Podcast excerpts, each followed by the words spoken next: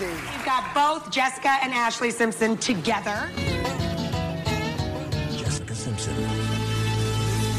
I belong to me.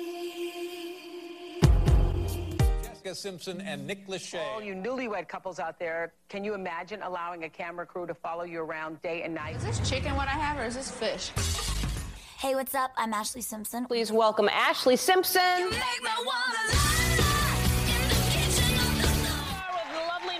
19-year-old Jessica Simpson. so. Coming up, Ashlee Simpson right here on the VIP. with Ashlee Simpson. I'm so excited.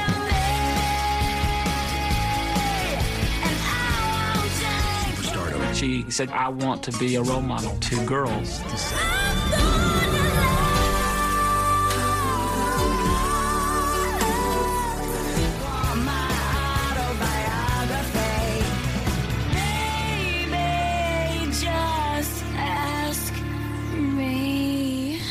Take a peek into the lives of the Simpson sisters, Jessica and Ashlee. Hey everybody, welcome back to the Ashlee and Jessicast. I am your host Lia Russo and this is episode 31. I am so excited today because finally, finally, finally, I know you guys have been waiting. Today, and I know I said this the last episode, but today it actually is happening. We are going to start our review of The Ashlee Simpson Show, the groundbreaking, life changing, trend setting Ashlee Simpson Show, which premiered on June 16th, 2004 at 10:30 p.m. right after Newlyweds. Were you ever the same again? I sure wasn't. And neither was Jackie Mendoza, who is our guest again this week. We actually recorded in one big, like, three hour session. So that's why I'm doing a separate intro to this because we just kind of kept talking the whole time. And it was so, so delightful. I love talking to her.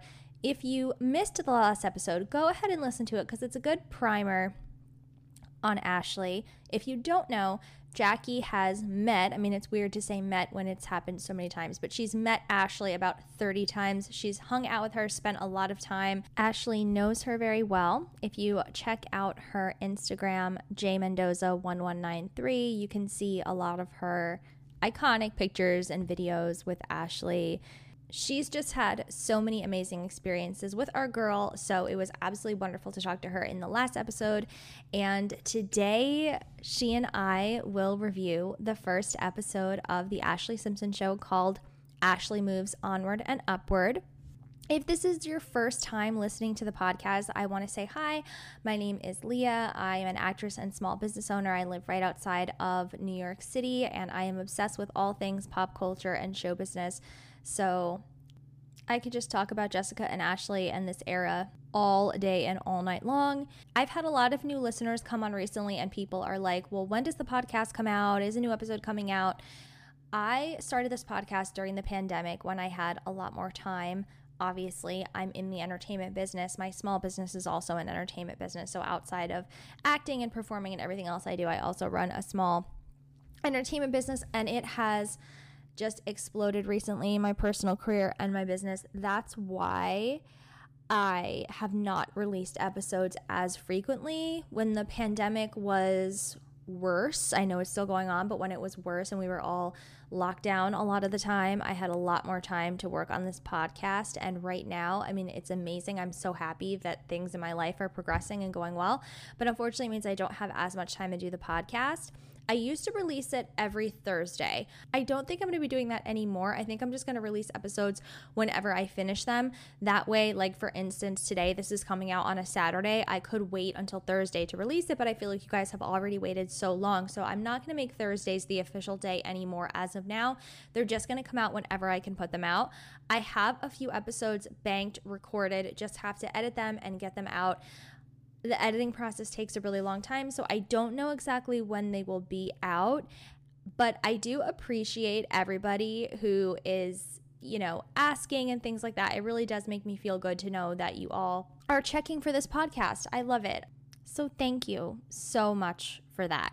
Before we get into the episode, I wanted to read this article that I found from June 3rd, 2004. This was on MTV.com. It's actually still on MTV.com. And the title of the article is Ashlee Simpson is not in italics trying to be like her sister, which we all know was the major theme of the show. It says The Ashlee Simpson Show is not necessarily a spin off of Newlyweds, though it'll air right after Newlyweds when it premieres on June 16th at 10:30 p.m. Where Newlyweds plays like a sitcom because of Jessica's ditzy persona, the six-episode Ashlee series promises to be more of a teen drama, following the younger sister on her path to becoming a music star as she signs with a record label and starts recording her debut album, Autobiography, due out July 20th. I started making my album about 7 months ago, Ashlee said, and I was just signing to the label when my dad was like, how would you like to do a reality show? And I was like, hell no. And the reason I said that was my sister had her show and everything. But then he said, what if it were about the making of the album? And I said, all right, that's more like it. Ashlee said that she's always resisted doing things if it looks like she's just imitating her more famous sibling, but then she decided that she couldn't plan her life around what Jessica had or hadn't done. When I was younger, because my sister was a singer, I was not a singer, she said, but I loved singing. So I was like, why am I not doing this for myself? I can't not do a record just because my sister has a record. I knew there was going to be a lot of flack for that.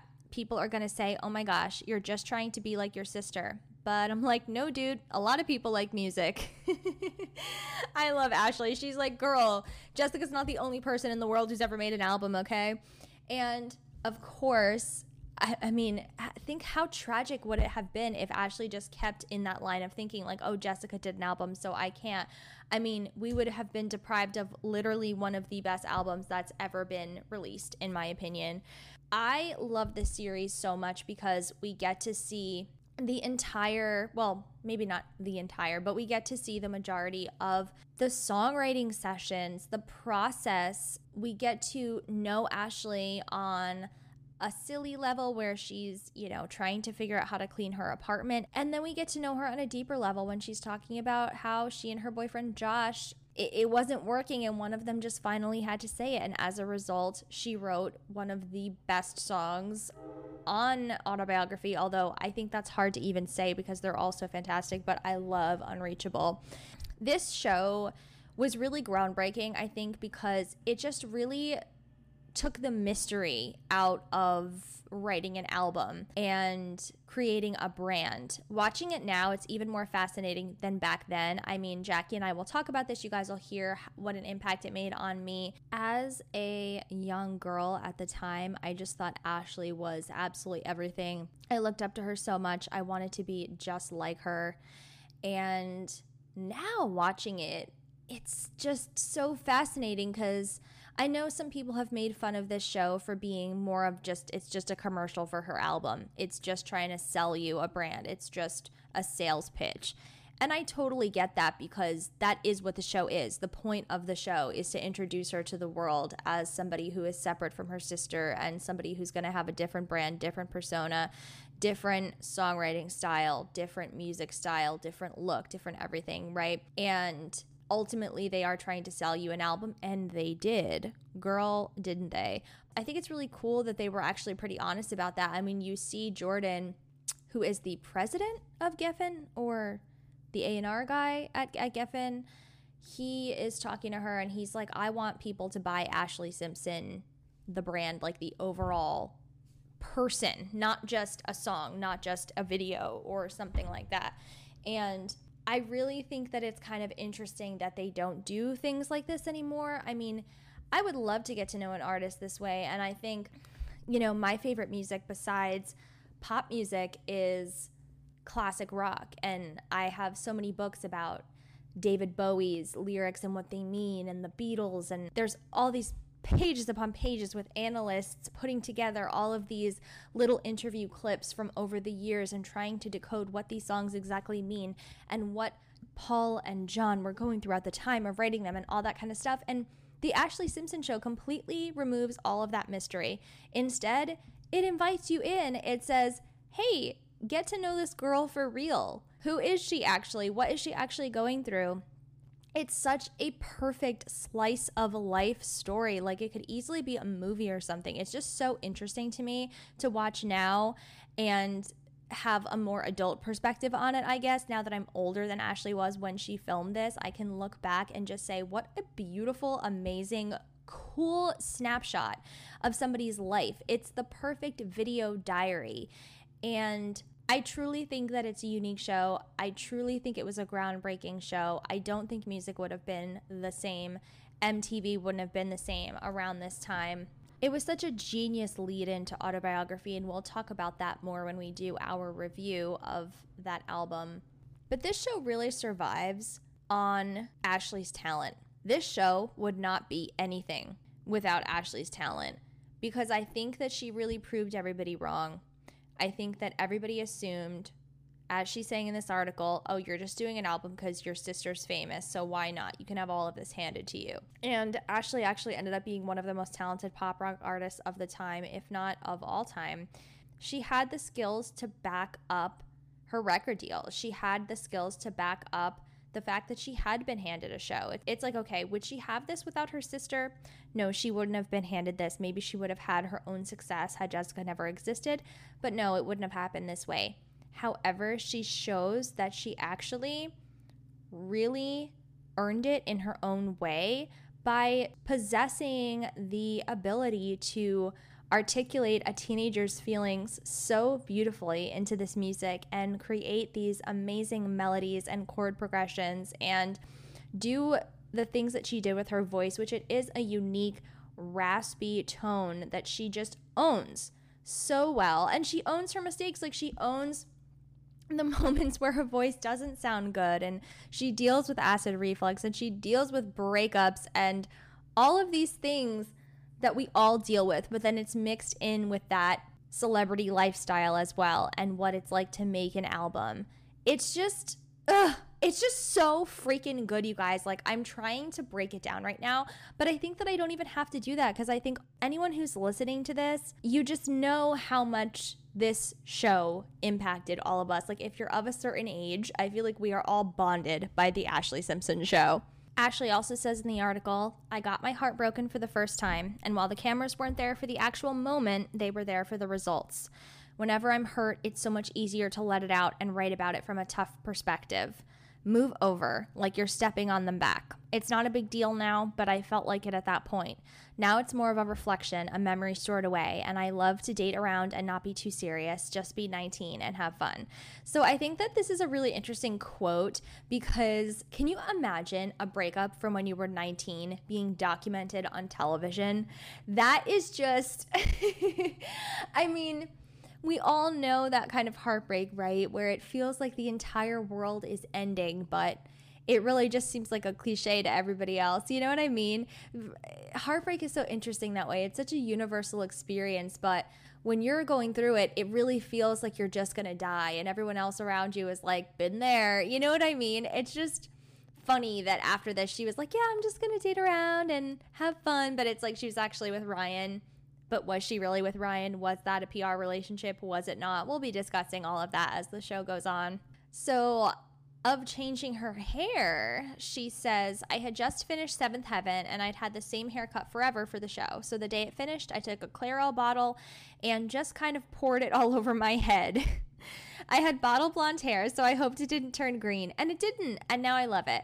I thought my parents were going to freak out, so I called my mom and I was like, I did something. and she was like, Did you get a tattoo? And I was like, Maybe. I thought they were going to hate it, but they love it, and now I'm keeping it.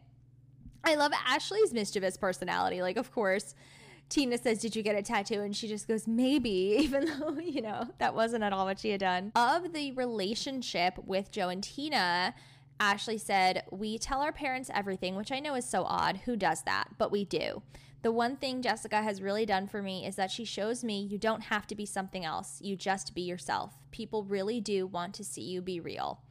I absolutely love that. It's beautiful that the same thing that most of us, I mean, if not all of us, really truly love about Jessica is what her little sister loves as well and sees in her as well. I mean, I personally have been super inspired by Jessica to be myself and be comfortable in the skin I'm in and just let it hang out and just be who I am because who cares? I only want to attract people who love the real me anyway. Why would I pretend? Why would I try to be anything else? And I think Jessica's journey with her albums, and her record label wanting her to be a Britney clone and then her breaking out within the skin and doing her own thing. That happened right before autobiography.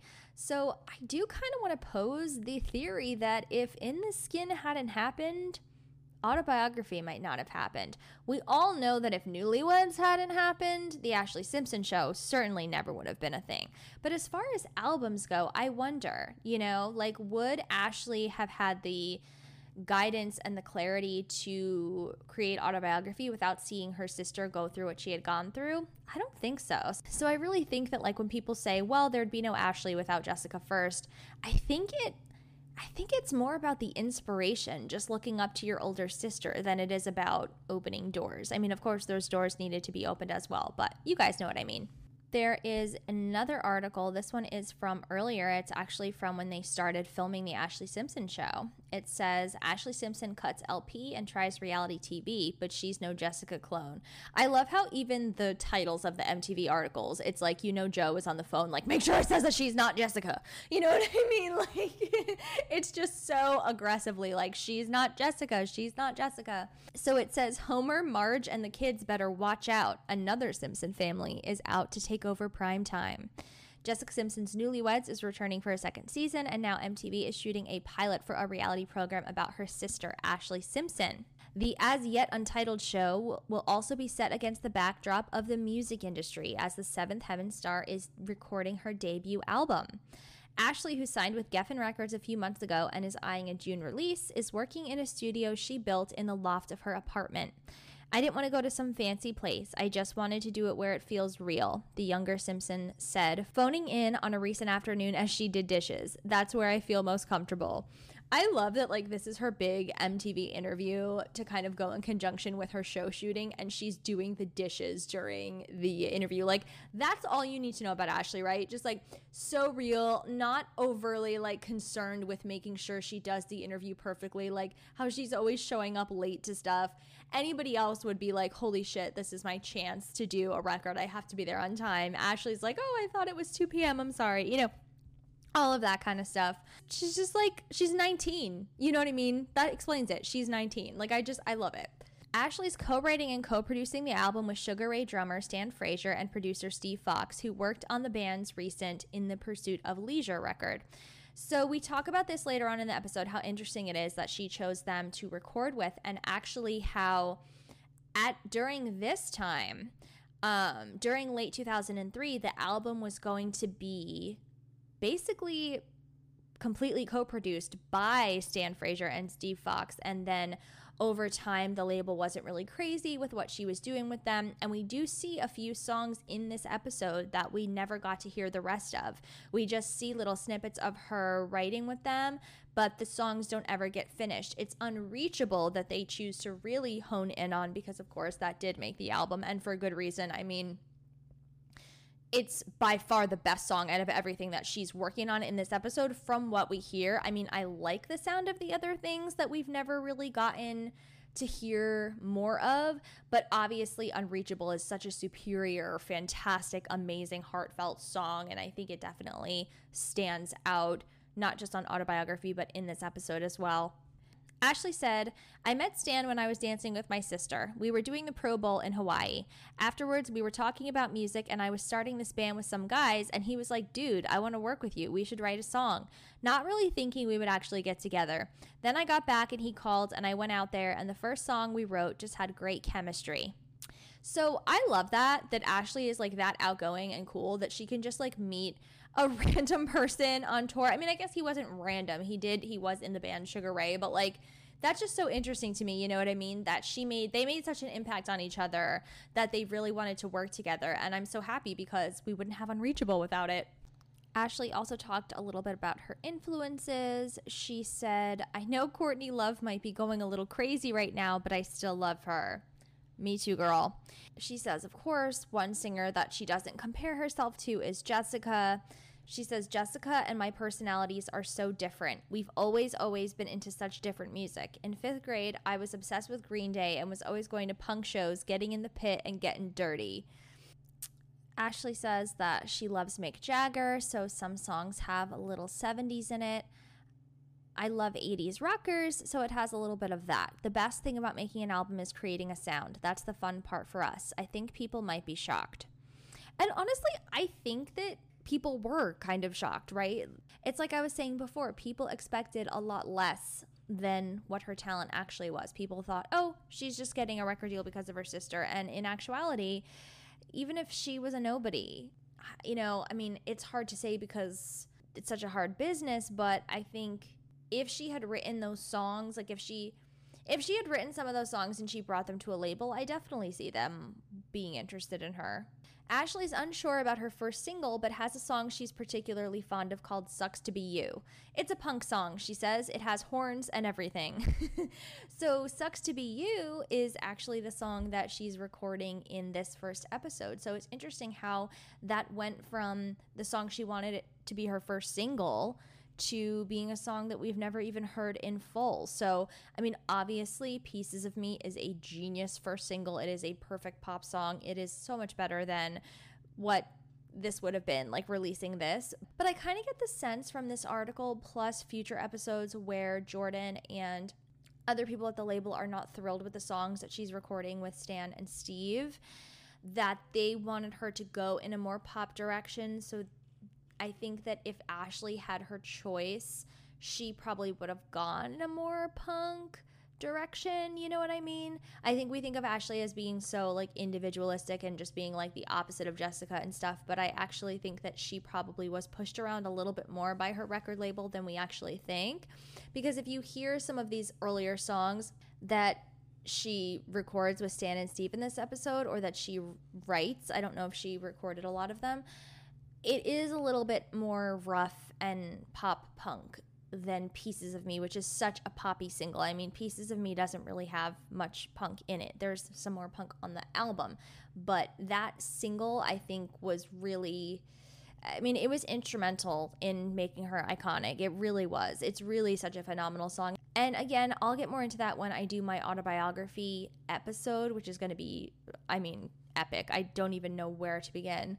But they kind of go hand in hand, you know, the album and the show. So there's going to be some crossover there.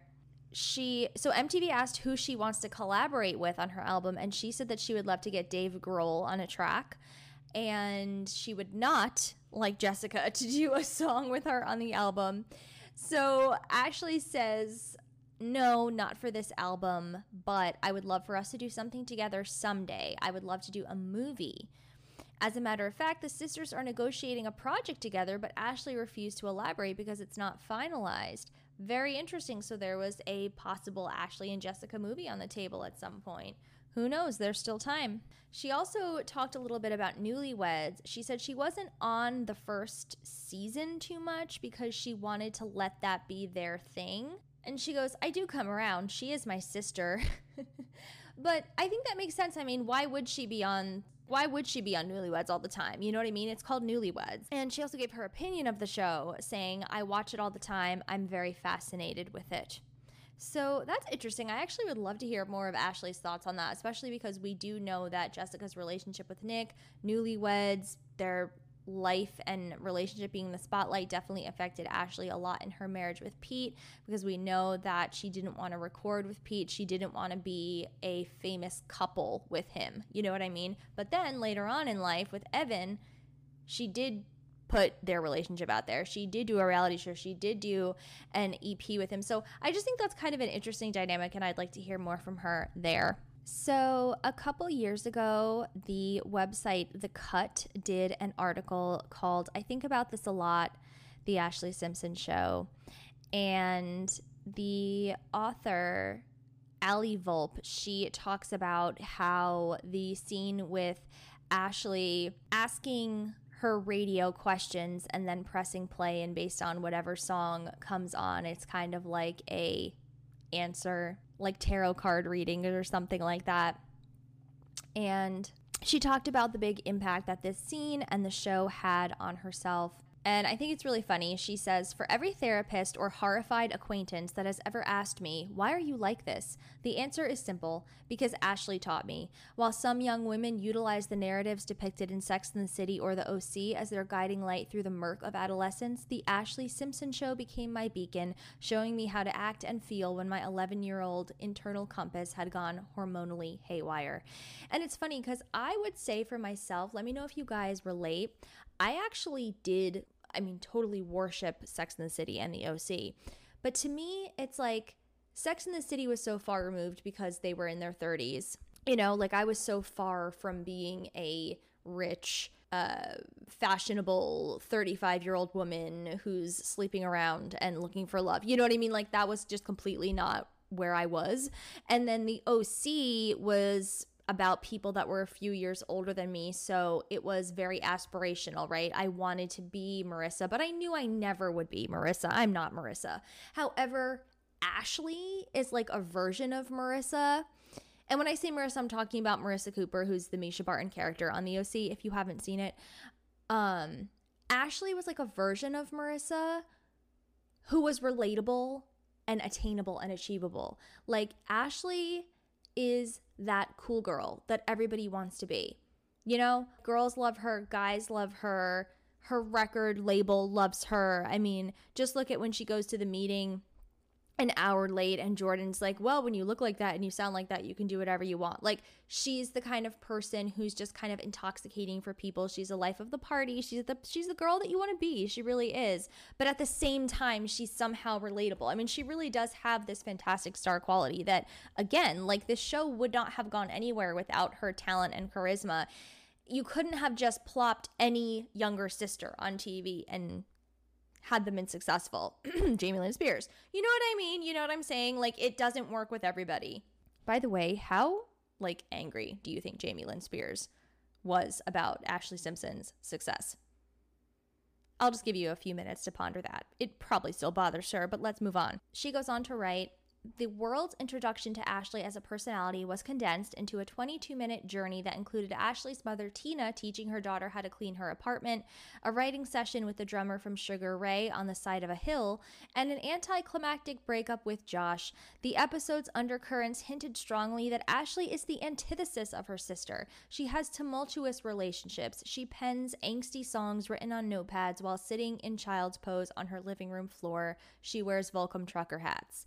It's these things that made Ashlee edgy that also made her accessible to tweens like me.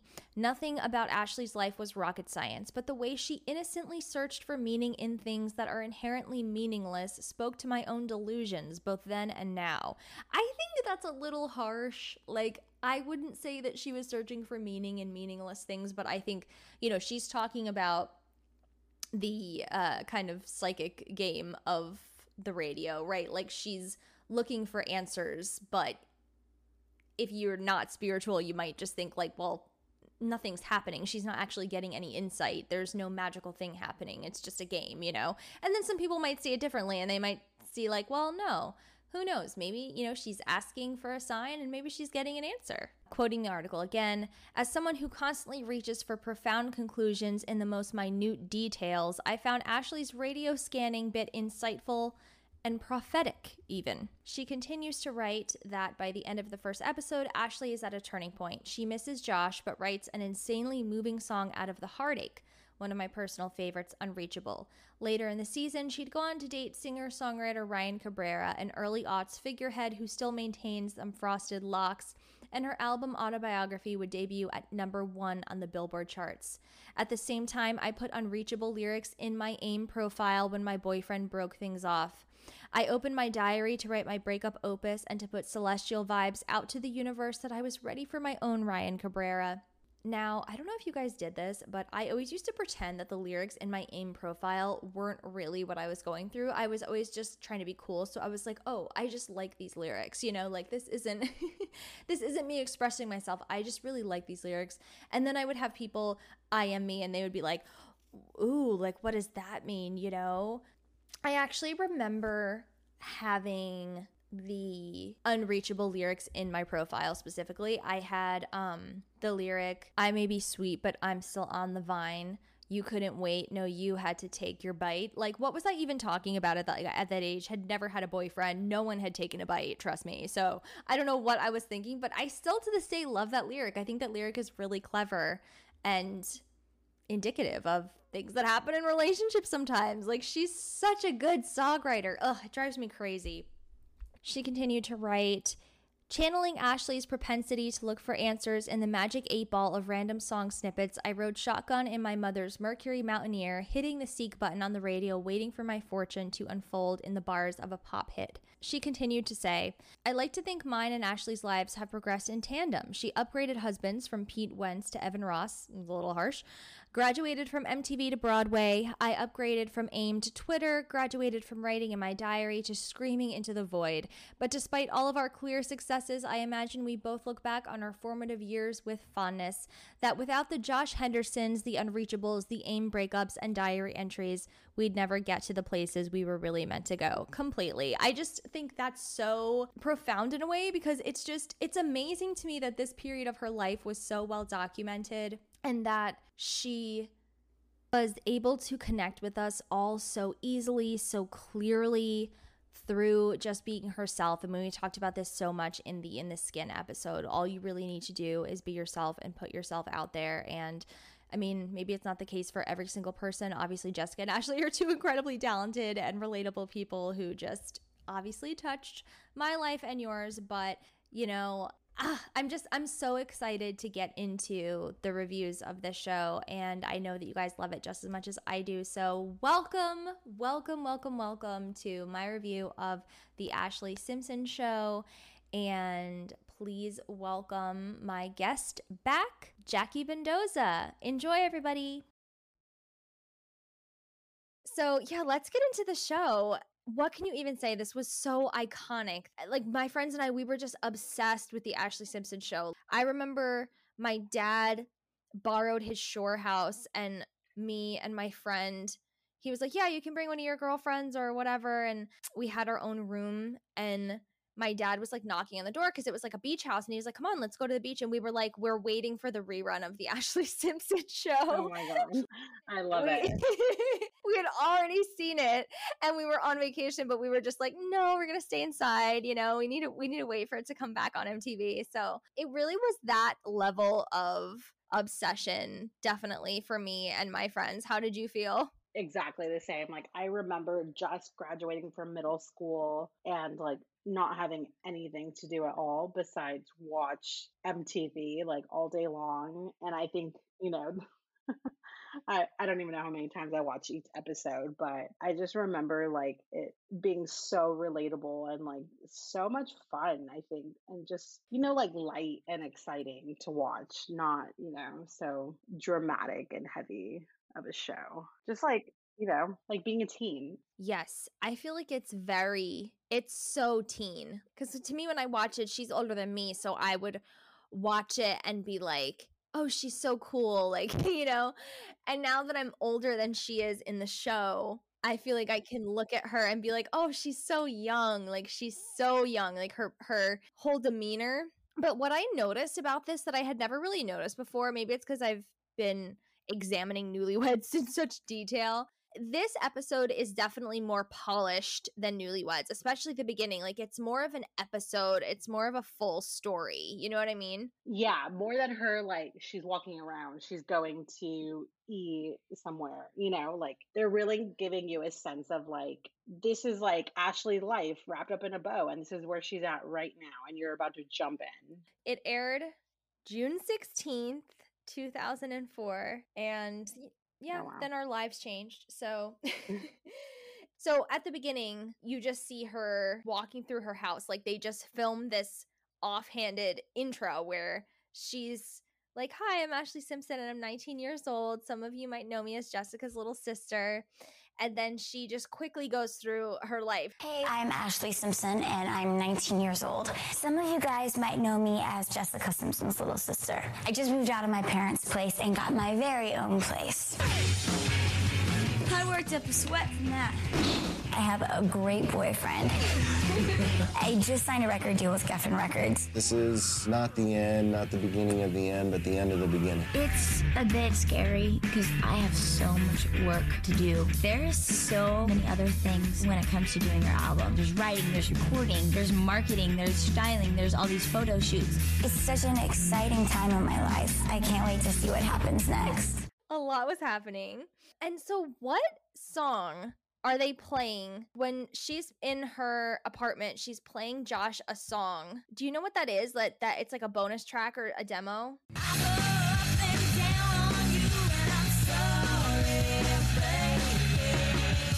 Yeah, I think it was never released. Cuz it's not even like on YouTube or anything, right? No, no, it's not. Okay.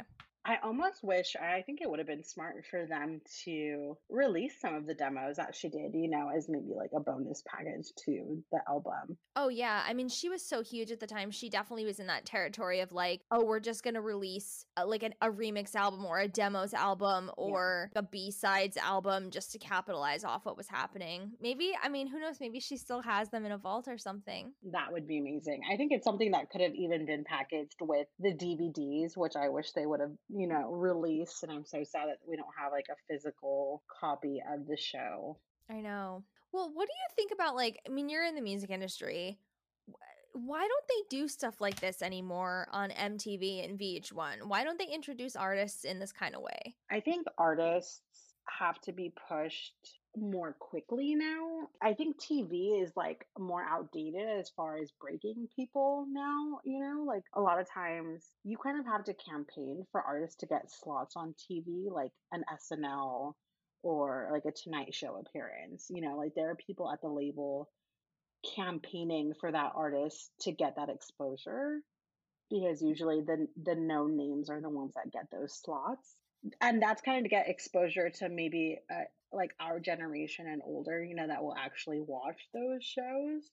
But for younger audiences, I feel like the quicker and more impactful way is to release something to YouTube or to TikTok that seems to connect more with that younger audience.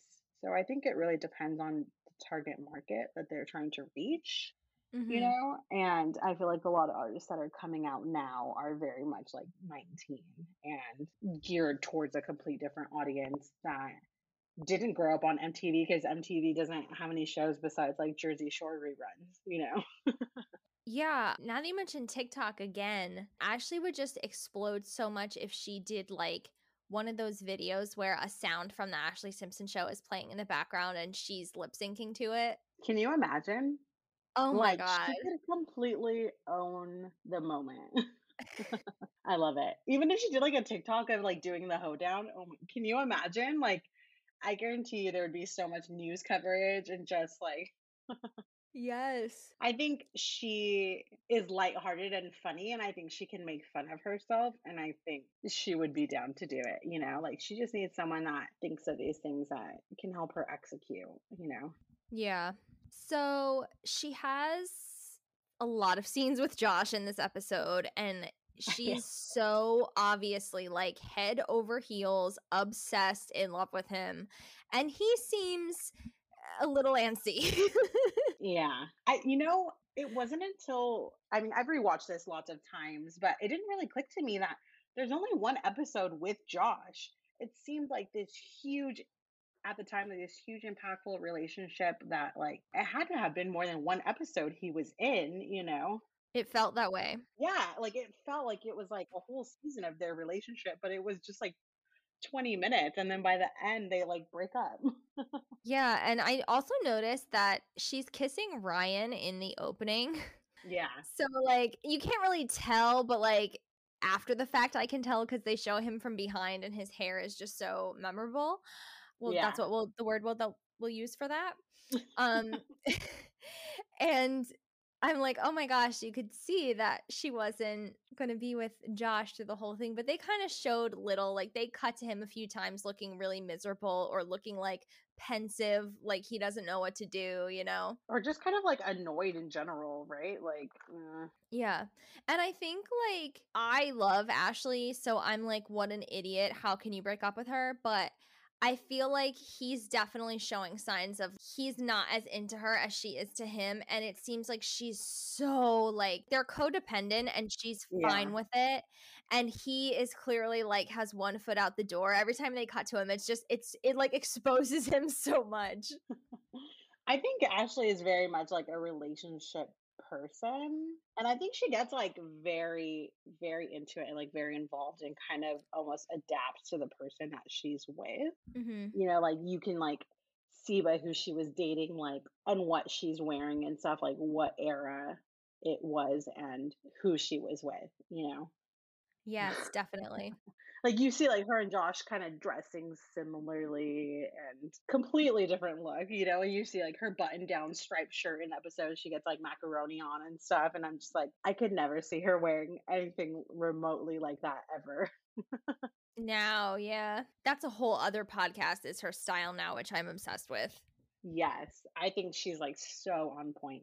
She's killing it. I really wish she would do a fashion line too. I know that would kind of be like, okay, Jessica is the queen of that, but I wish Ashlee would do it too. And there have been so many times over the years where she's said she was, or there's been like press releases and articles or whatever. Like right now, I think she's meant to be doing a shoe and handbag line. I think that was like within the last year or two, she said. Really? And that never came up. So uh, she was going to work with it on Tina, is what I remember hearing, and I think that that went out publicly and stuff. But a lot of stuff I feel like doesn't come to fruition. So yeah. I always take it with a grain of salt. Like I would buy everything if it ever happens.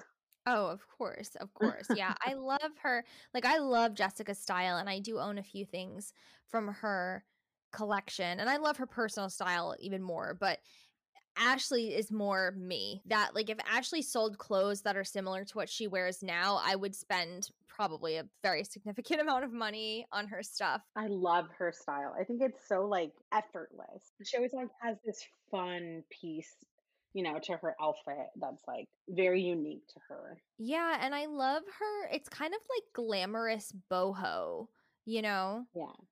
Like it'll be loose and flowy, but then she'll also have like a blazer on to smarten it up a little bit.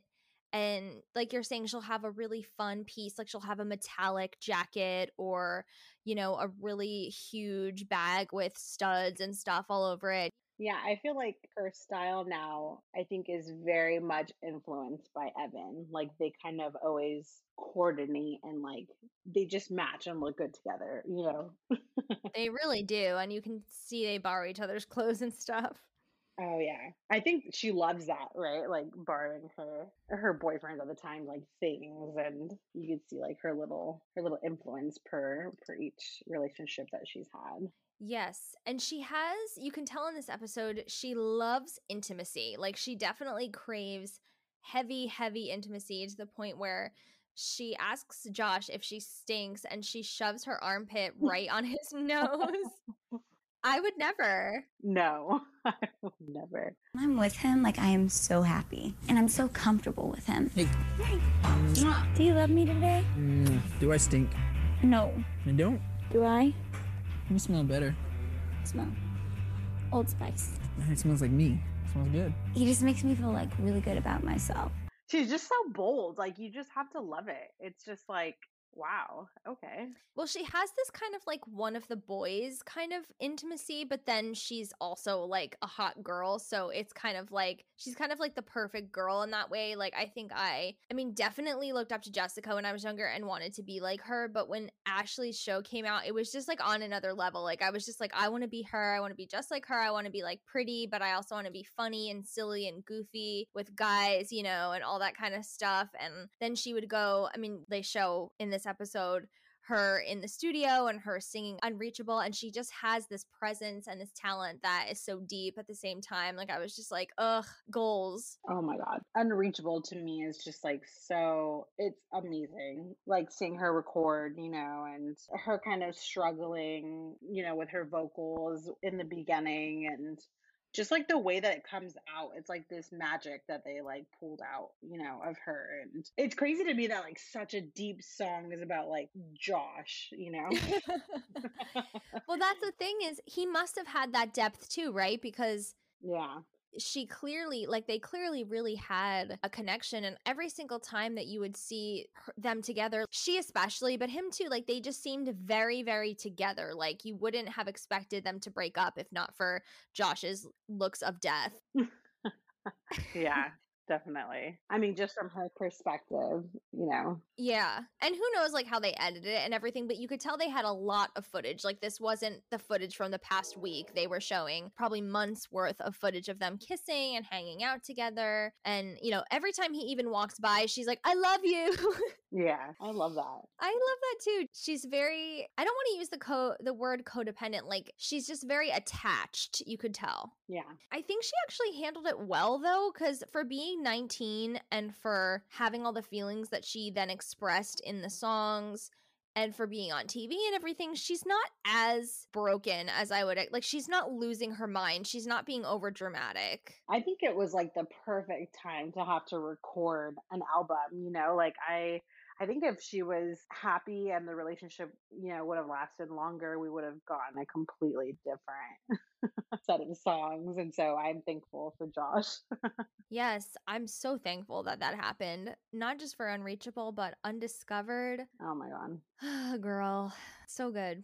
So they're like lying on the couch. They're reading a horoscope book. We've talked a lot about how Ashlee is a Libra. Oh yes. He's saying like Libras, once they find the one, they want to get married, which is exactly what we're talking about. I mean, even though I don't know that she wanted to marry him, but she, you know, makes a joke like, "Oh, do you want to get married?" And he's like, uh, "No, no, no." Oh, I don't know. Yeah, he's like, I don't know. She's like making fun of him and Tina's just like, oh god. I'm a Libra. People born in this state have great poise. They possess self-sufficiency and are very logical. They look for someone who shares their level of commitment and high morals. Once they find such a person, they begin thinking marriage. Oh, Wanna get married? I don't know.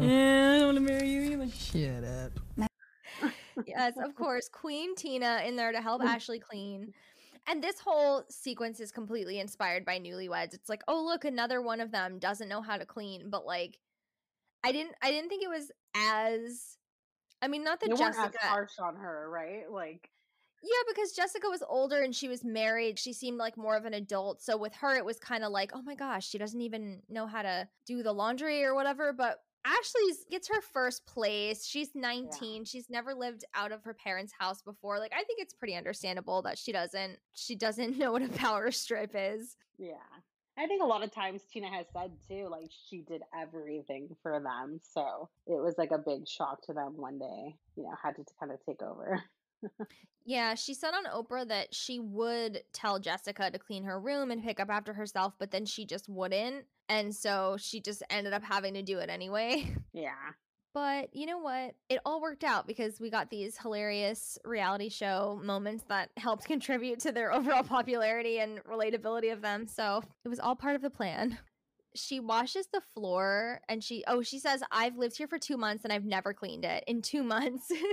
And she like doesn't have a vacuum or cleaning supplies. She doesn't know like what shout is for. yeah. And then she's like Swiffers the whole floor and she goes, My question is, how do I get out of here? And climbs over the breakfast bar instead of just walking across the floor. Does she like hits her head on the lamp or something or is like trying to avoid? right. Well, this this whole episode is heavy in like I'm messy, I'm dirty, I'm smelly, I'm you know what I mean? Like like I get lost, I'm always late, I can't you know, I locked my keys in the car or whatever it was. Right, they're already pushing hard. She's the opposite of Jessica. Meanwhile, Jessica was mess like making so many flubs and saying crazy things too. It's just funny how now to see it, they're not really that different, but they're trying to you you just know that every time Ashlee did something girly, they didn't show it, but every time she was like, "Oh, I smell" or something, they were like, "Ooh, ooh, Ashlee's the smelly, dirty one," and she's still like perfect. yeah, I, I'm sure that it was all a part of the way that they were trying to market her and separate her brand. And unfortunately, she had to be like the the boyish, like you know, messy young teen grungy girl or whatever. Yeah. So Ashlee does Josh's laundry, and Tina is like, Are you kidding? I think Josh can do his own laundry. You're not married to him. And I was like, "Ooh, Tina, like yes." I did all Josh's laundry for him. Are you kidding? I think Josh can do his own laundry. You're not married well, no, to he does his own laundry. He just left a sack over here, and I just did it because I was doing all my laundry. last Oh. night. No, it wasn't like that. He brought a sack over to do his laundry over here, here because he has to put a quarter in or whatever every time he does it at his. And so I just did it. Good job, Ash. I think one of my favorite parts of the episode is when they break up and Ashlee realizes there's still more of Josh's laundry there that she hadn't gotten around to washing yet. And she's like, uh, like if he thinks I'm gonna do his laundry now, like he can go take it to the machine and put a quarter in or whatever. and just like like, ew, fuck you, you know? Yes. I love it. You can't if you're going to dump someone, you can't leave a bunch of belongings. No, no. Got to prepare for that like Katie Holmes. So, she sneaks into Ryan Cabrera's room. We see the first shot of Ryan who this genuinely seems like it was not set up. It seems like they actually just walked in on him.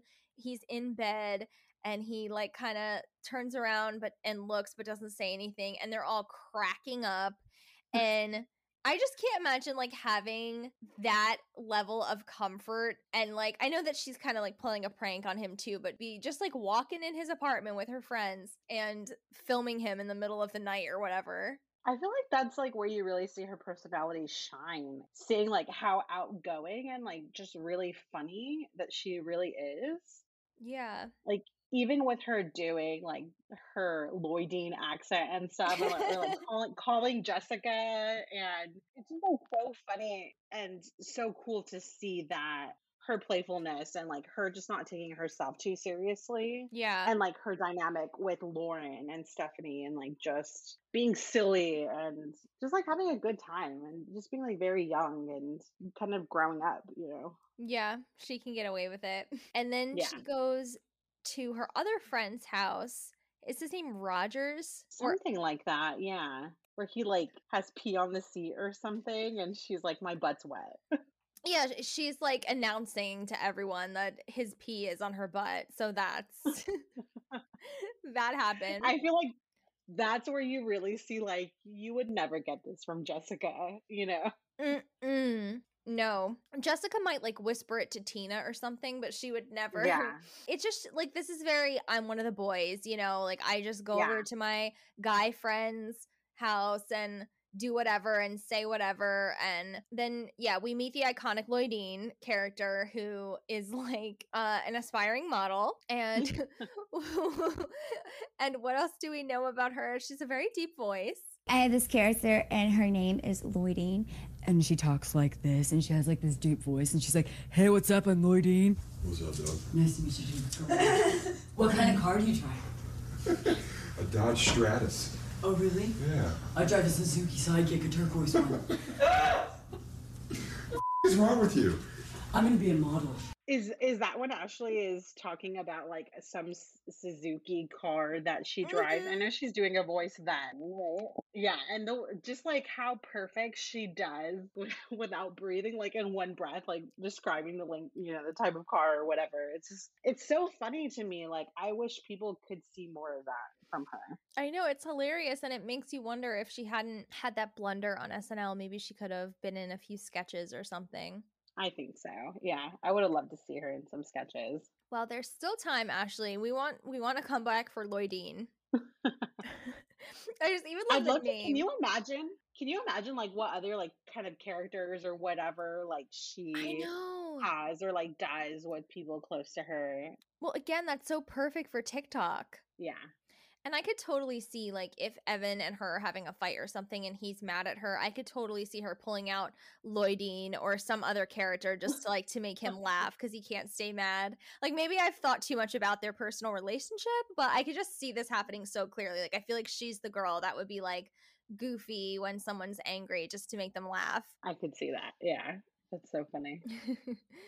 So Ashlee and Tina are in the car, and Ashlee's on the phone with Josh, and she's saying, I miss you, I love you, and he has to go. Of course, they edit. I mean, they could have had a whole conversation, but they edit it to make it seem like she's saying, I miss you, and he's just going, I have to go. Oh my gosh. And I think she's saying something about it being like the first day they haven't seen each other since they met or, or since their Yes. first date or something like that. And Tina's like, I'm proud of you. Yeah, she's proud of him because they spend too much time together and she's like you're going to end up getting sick of each other like you have to have your own lives. It's too much. Da da da. And she's of course totally right.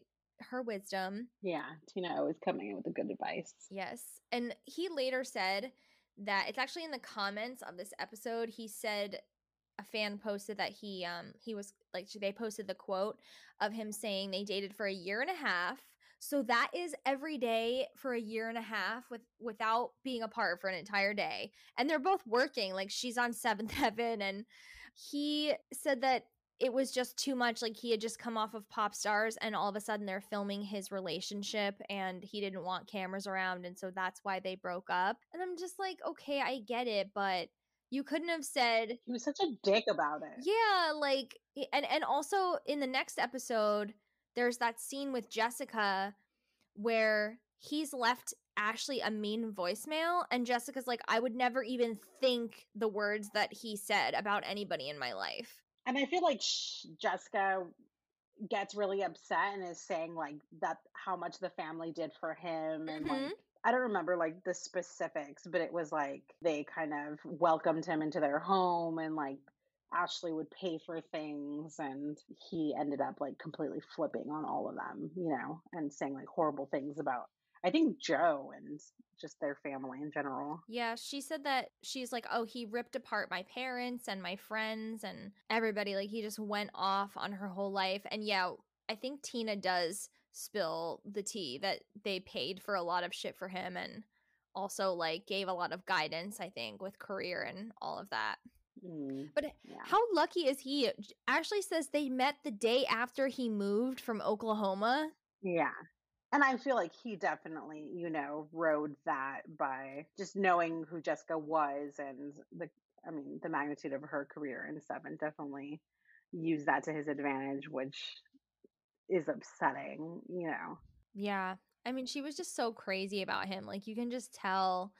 And that was one thing that made her, again, so relatable. And all the, I mean, I'm getting ahead of myself, but all the scenes at the end where after the breakup are just so cute. It played a lot better commercially than if he was just her boyfriend for the next few episodes because we got to see her be so in love and then we got to see her be pretty much like out of the blue dumped and all of the things that you go through with that and when she picks up his shoe and she's like Josh's shoe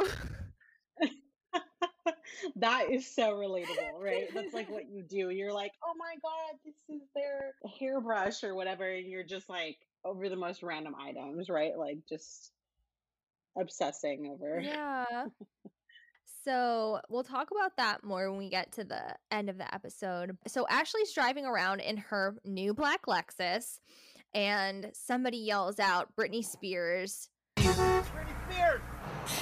People always do that. Did you hear that? Britney Spears. Ugh. Oh my god. No, it's not Britney. and she said that happens to her all the time I think that's so funny. I think just because she just had this super blonde hair at the time and with the cameras, I think people just like went straight to that, you know? right it was like a recognizable blonde was britney Yeah, right? That's so funny to me. And all the shots of like her driving, it's funny. I live like in the neighborhood that she lived in at the time, which I had no idea.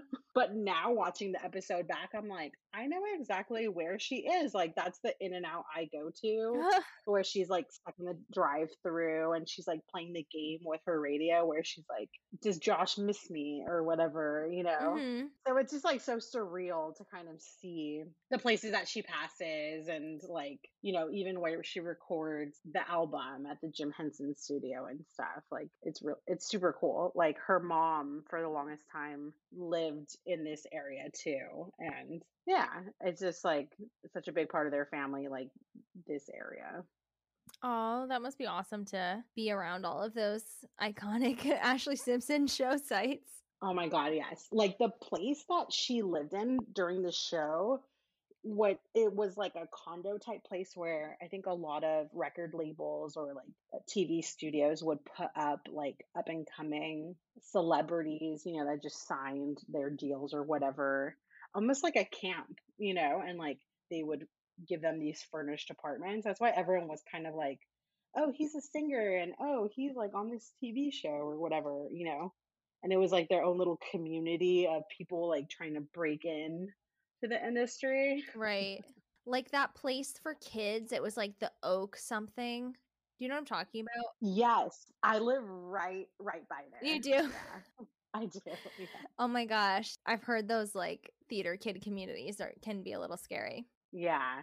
I know like, you know, like Hilary has talked about living in one when she was like younger, like doing Casper and stuff, like staying there during filming or whatever. But I think those places, yeah, are just like notorious for up and coming people trying to like break out and you know they're being put up in these furnished places while they're away from home for the first time Yeah, I feel like I've seen her apartment building on another reality show or something. Like it looks so familiar to me. like maybe the hills or something right i Mhm. don't know why i get that vibe Yeah, maybe. So she goes to a songwriting session with Stan Frazier, who she met at a Jessica Simpson concert, and Steve Fox, who writes with Stan. And what a random thing! Like the drummer from Sugar Ray is this guy that worked on all these earlier songs with Ashlee. Like that's such an interesting connection that Ashlee would be backstage with Jessica, and she ends up connecting with this guy. You know?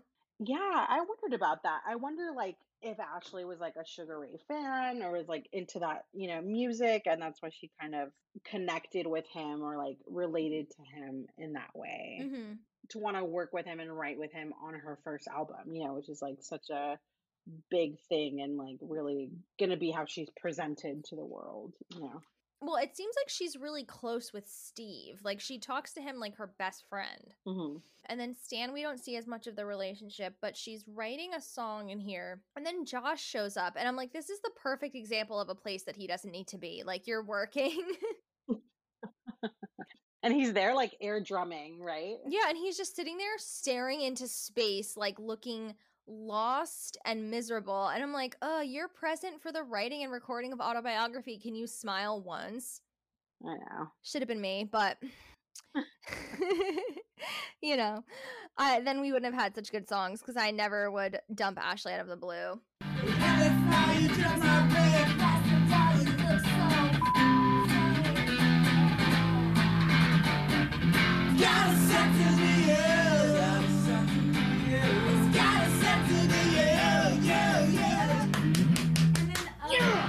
So then they go bowling, and you, this I feel like you can really tell like they're she's crazy about him. But then she goes and leave like she leaves Josh wherever to go sit and talk with Steve, which this kind of felt like a setup scene because they were just like the way that it was filmed. It seemed like the producer was like, "Go sit there and talk about Jessica," you know. Yeah. Because she definitely made a point. She's like, I'm going to go over and talk to Steve. And what she says is actually pretty interesting. She says she's the typical second child. I think in a lot of ways I'm the typical second child. In a lot of ways. My parents sort of laid the rules on my sister. And as for me, you tell me that Ashlee, I really don't want you to go there. Go there. And I feel like almost that's like kind of relatable, like such a second daughter syndrome type thing, right? Like if you test my limits, like I'm gonna push back. Yeah. And then she has that song. They say, I get away with murder. is that the same thing with you? Like you were able to get away with more than your sister? I don't I don't know if I was able to get away with more because I always had to hear about my decisions, which were, like weren't even super bad. It was just like like when Lala came out, I chopped all my hair off and dyed it black, and my parents did not want me to dye my hair. and they were just like, "Why are you doing this? Like, why can't you just have your natural hair?" Like, and I was like, "No, like I." want this look like i was obsessed after i saw ashlee w- did an appearance on trl Mm-hmm. she was wearing like this Rolling Stone shirt, and I was like, I want to look exactly like that. Like I'm cutting my hair off. She looked so good that day. yes, I feel like she looked amazing, and that was the like the picture I printed out and took to the hairstylist and was like making me look like this. and so it was always like me like having my bangs all choppy or like whatever she did to her hair, I was like, oh, I want my hair cut like that, you know? And I think my parents were just kind of like, you know, like surprised by me always like rebelling a little bit, like appearance wise or whatever, you know. I just wasn't like as like go by the rules or easygoing as my my older sister was, you know, or like appeasing. I was just kind of like, you're gonna say no, and I'm gonna do it anyway. Yeah. And that's another connection is that you when you cut your hair, your parents didn't like it. And when Ashlee cut her hair, Tina was upset in season two, remember? or even when she dyed it, because I think she dyed it with a box, and her mom was like, "Oh no, like we should have taken you to a salon if you were gonna do it anyway." Yeah. I think they were worried about like the promo too. Like all her shots were her blonde with blonde hair, Mm-hmm. and then she dyed her hair like right before the album. But I honestly think like it was genius. Like it really, you know, made it night and day from Jessica because it was like, here's the blonde one, here's the black one. oh my god it was it was genius it's one of the biggest for me like pop culture moments ever if she hadn't done that it would be if as if there were no chicago bulls in 97 you know what i mean like it's like wouldn't have been the same And I feel like that's what made the shadow video like so iconic. Like her wearing the blonde wig and then like, you know, playing jessica seeing like the mirror side. Yeah, I, I loved it. Amazing. yeah it's amazing it really is such a great song and a song that still makes me kind of emotional because it's when she starts off and says i was six years old and my parents went away oh can you imagine that's so i mean it seems like you can because you relate to it so much I think it's just so real. it is i respect her so much for putting that all out there kind of fearlessly the way that she did so she's talking to steve about how much things have changed how she worries about not looking as good as jessica But no, at times though, I get so like, wait a second, I'm not gonna look as good as my sister, or I'm not gonna look, you know what I mean? But at the end of the day, though, I don't care. You know what I mean? At the end of the day, it's like, cool, like I am who I am. She talks a little bit about Shadow and how she was actually really hurt during her childhood by the whole Jessica thing. And he points out how, in a lot of showbiz families, you kind of feel like you have to get a, another magazine cover to be able to get love or to measure up to what's going on. And I feel like that's so relatable in the sense of like, you know, with dynamics of siblings or whatever, where it's like, you know, trying to be as successful at school or, you know, just meeting goals or whatever, like trying to get approval or attention from your parents. And I feel like that that just made her more relatable. You know, I feel like that's something that people often have to deal with when you're, you know, not an only child.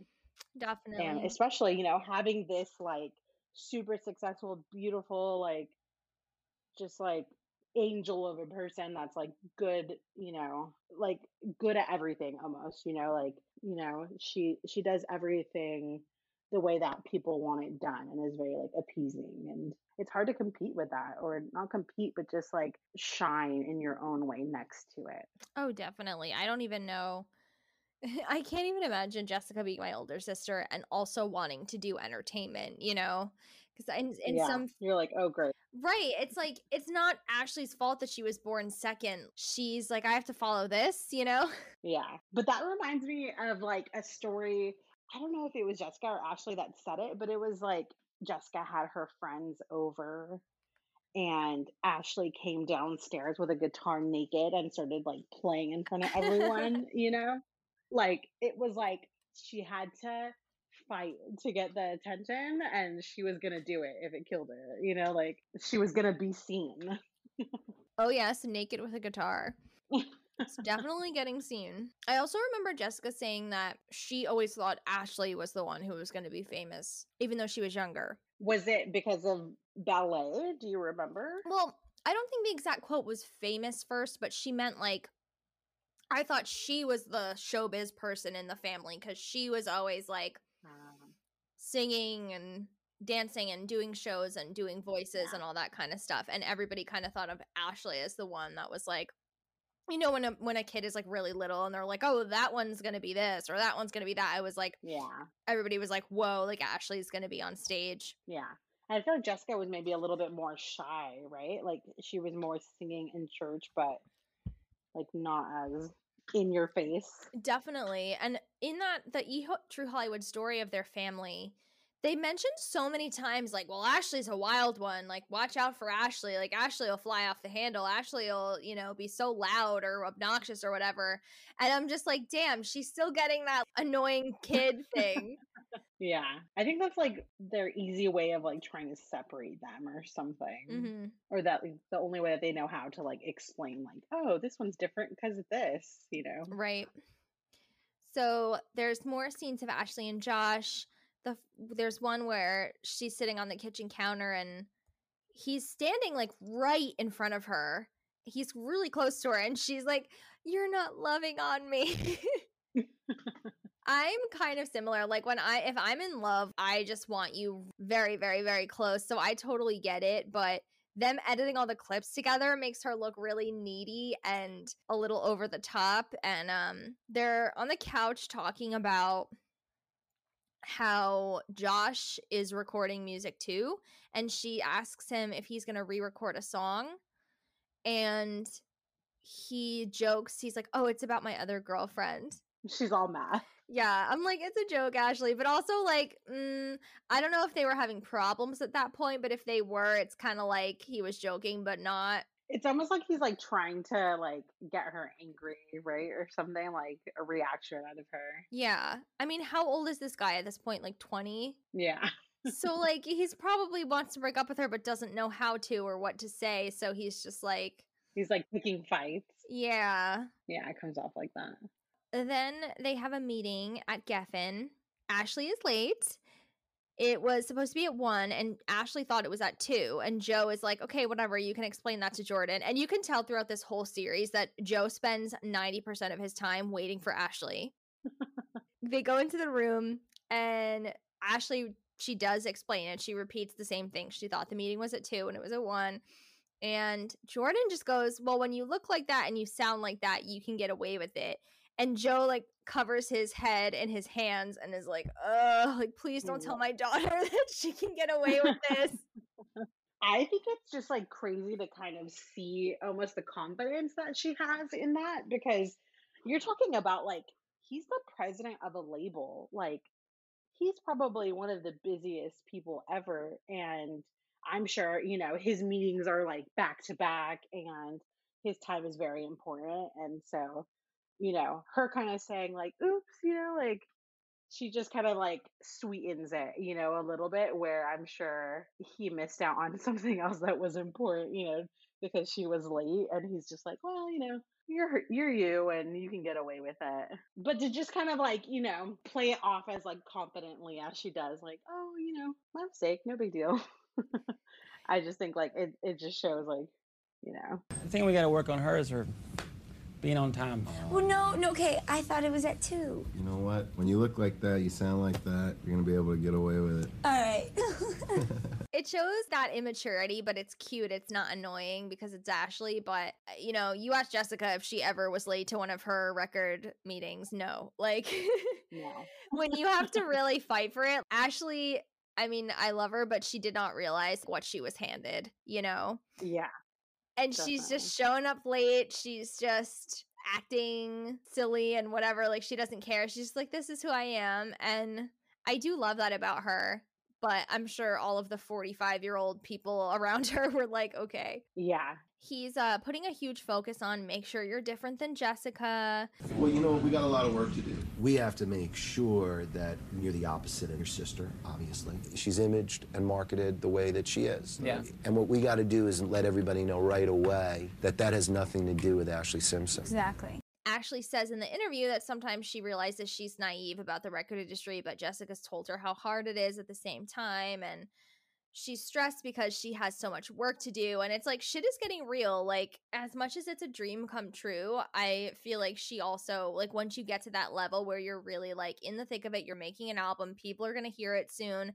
You have to figure out how to market yourself and how to look. And now you're going to be getting compared to this other person who you've had an issue like this with your whole life and it's like all the pressure is kind of hitting her and then at the same time Josh is being shady and is about to break up with her. Yeah. It's definitely everything hitting her at once.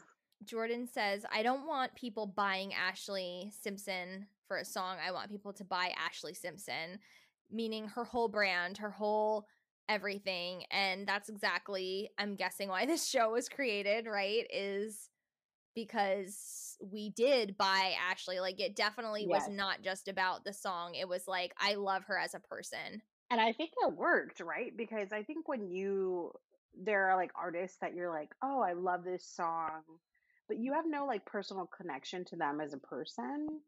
And then Mhm. there are people that you like cling on to that you kind of decide to dedicate yourself to supporting and following along through, you know, all the ups and downs or whatever different projects that they do along their career and I feel like how many years later has it been and we're still waiting to buy an album that may or may not ever happen or you know go to whatever event may pop up and it's just like we're sold on the person and it it like gives you like a different like dedication to that brand you know when you have that personable connection Exactly. It's such a deeper level than just, oh, I love that song. You know, I saw Yeah. somebody talking about Free Britney and they it was like a tweet that went viral and it was like they made the mistake of thinking that we only care about Britney the pop star and that's what we want her to keep churning out, but we actually care more about Britney the person.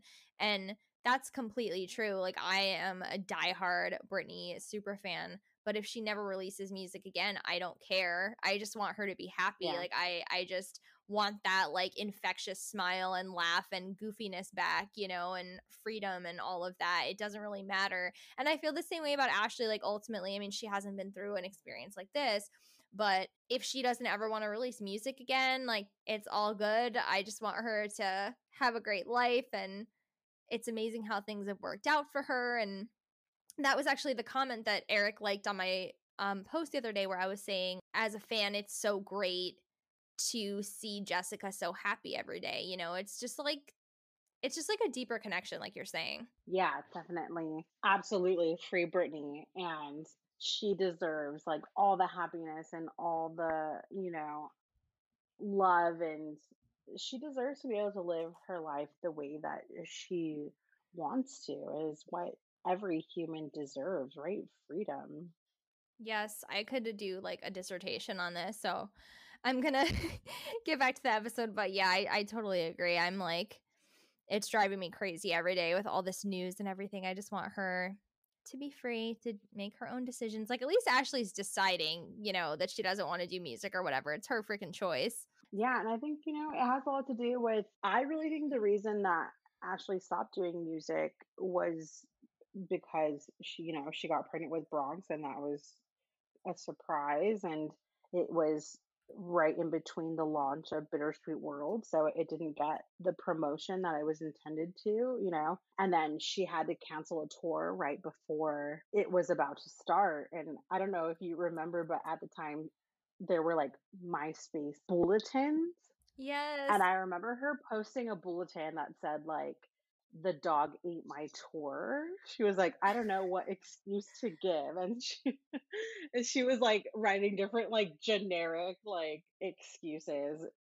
And I just thought it was so funny. But I just think that she, you know, with Pete touring and Fall Boy being at like the height of their career at the time, one of them kind of had to choose to adjust more than the other. And I think she really sacrificed and gave up right at the height, you know, where her popularity, you know, I think it could have been completely different had she approached it differently, you know, because now you see, like, look, Halsey is about to release an album and she's like super pregnant and it doesn't change things as much as, you know, before with you know people are trying to do it all and stuff and i think ashlee made a conscious decision to to kind of step away and dedicate her time to bronx but i think that's what she was happy with you know and i'm happy for her That's amazing. And her children will definitely, as they get older, start to recognize and appreciate that maybe that's it. Like maybe there is no deep psychological reason behind her not doing music anymore. Maybe she's just like, I have children and I just want to be here for them. I don't want to be on the road, you know?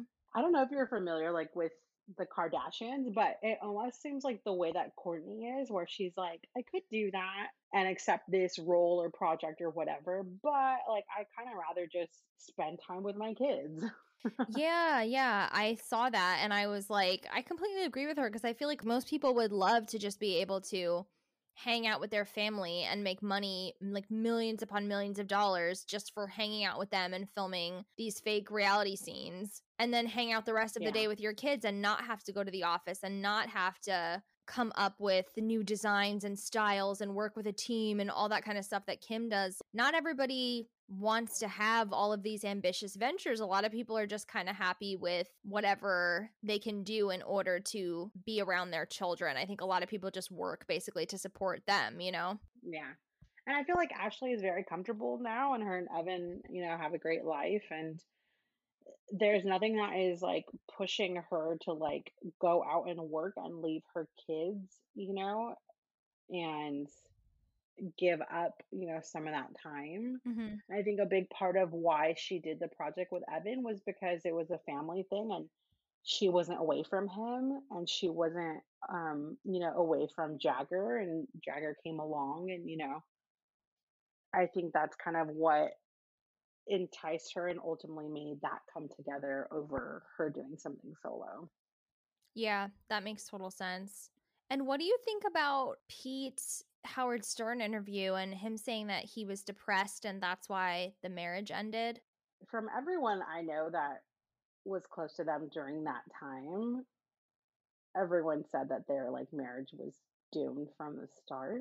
I think it had a lot to do with like Ashlee was so young. Like if you think about it, she was 23 when she got pregnant and she was a huge pop star. Like that's insane. Yeah. And all of a sudden, like her whole career kind of got given up and taken away and she had to adjust, you know. And I know, you know, she had Bronx at 24 and like she got married and within the span of like a year she was like her album came and went her tour got canceled she got married she had a baby she was still like 24 by the end of all that and i think it was a lot of pressure to put on a relationship you know um being young parents and both of them having these rigorous like touring schedules and the way that you said earlier like ashlee clings and likes being very close to her partner. Pete was gone a lot. Like I remember just after Bronx was born, like Fall Boy was touring like in Japan and stuff. Like and they you know, I think Ashlee even took Bronx to part of the tour and he was just super little and stuff. But I think it was just like a lot and he was away just like way too much. And I don't think that's what she wanted. Mm-hmm. Didn't it switch at some point? And he said, like, after the Fall Out Boy, Boy tour ended, he was like home. He was a stay at home dad. And I think he kind of missed the praise and the fans and being the rock star. Yeah, so then he decided to do this side project with Black Cards with the singer Bebe Rexha. And him and Ashlee were still together at the time. And she wasn't super thrilled that it was a female singer. Hmm. and also that Pete had just taken a break from Fall Boy, and all of a sudden she was going to kind of get him back and he was going to be around. And then right away, he kind of threw himself into another project that was going to tour and met him being gone again, you know. Yeah. So I don't think that went over so well. Well, the wedding pictures are iconic. At least we have that. Oh my God. She's so, I, I think that's super cool. Her Alice in Wonderland themed wedding. And Me too. she just looks, she looks so beautiful. And I love, like, you know, I love that Jessica and, you know, all the Fall Boy members were in the wedding. And it's just like so cool to see like that dynamic and her super goth like theme and Mm-hmm. all the dark flowers and black bridesmaid, you know, dresses and stuff. Yeah. And the 80s birthday party that she had, the prom. She's so creative, right? I'm like, oh my God, why did I never do that? I love that. That she's like prom queen. I know, and what a fun couple they seem to be or were. Yeah. I think they were just one of those couples that were like super in love but toxic. Yeah. Very high highs and low lows. Yeah, it does happen. Wait, what is Pete's sign? Pizza Gemini. Ooh, okay. Gemini and Libra, interesting. You guys can make your own determinations about what happened there. so, Steve calls Ashlee and he tells her that they can finish writing this song called Alone up in this canyon. And so Ashlee's wearing flip flops and she can't get up the freaking hill. And this again is me. Like, I feel like I always have the wrong shoes. Nobody ever tells me what we're going to be doing. And then I end up like falling down or not. Like, and everyone's like, oh, Lia's like whatever. And I just feel completely like a dork. And this was shown very clearly in this scene. And she's like, I'm not going to be able to make it down. So Yeah, and and I Steve like yells up to Stan, and he's like, "No way, no way, she has she has flip flops." So good. yeah, and they just kind of give up, right? Yeah, but then she does make it. She does finally make it. He like drags her up there by her arm. And you know, I'm happy they did because I thought it was a really creative, nice thing for them to make a point to record up on this mountain at sunset. Yeah, I love that scene. I think it's so cool. And I, I was actually trying to figure out like what canon he was talking about, but he says it too quickly.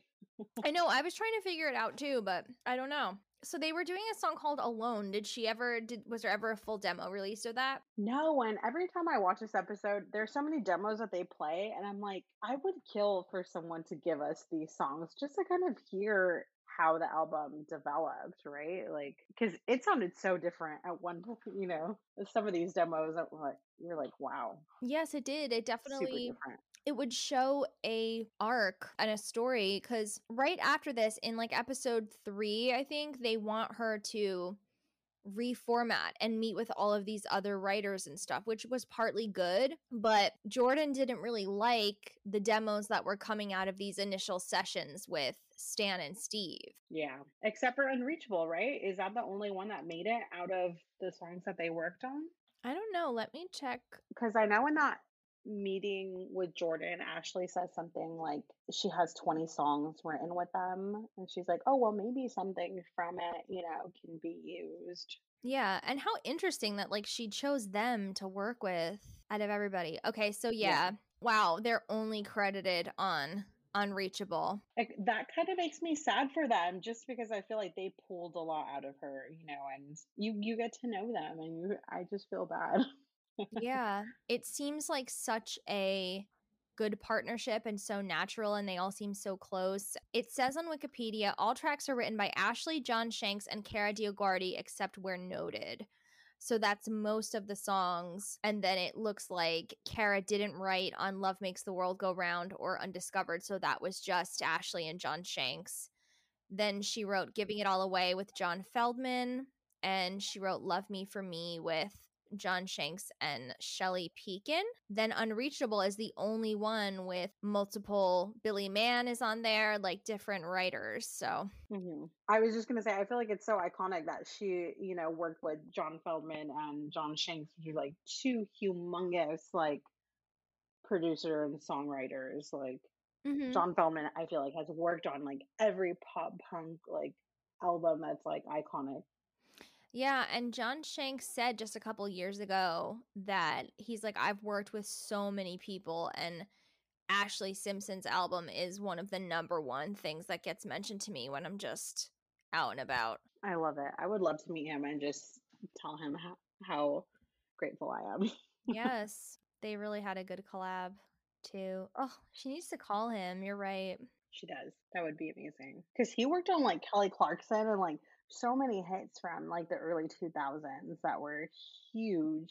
Yeah, and around this time he was working with Michelle Branch, and I love her albums, The Spirit Room and Hotel Paper. He worked on both of those. Oh, wow. And he did Breakaway with Kelly Clarkson, which like Yes, that album. yes, I like I know there's Kelly stands that love everything, but like no, Breakaway was a different like it was a different level. Yeah.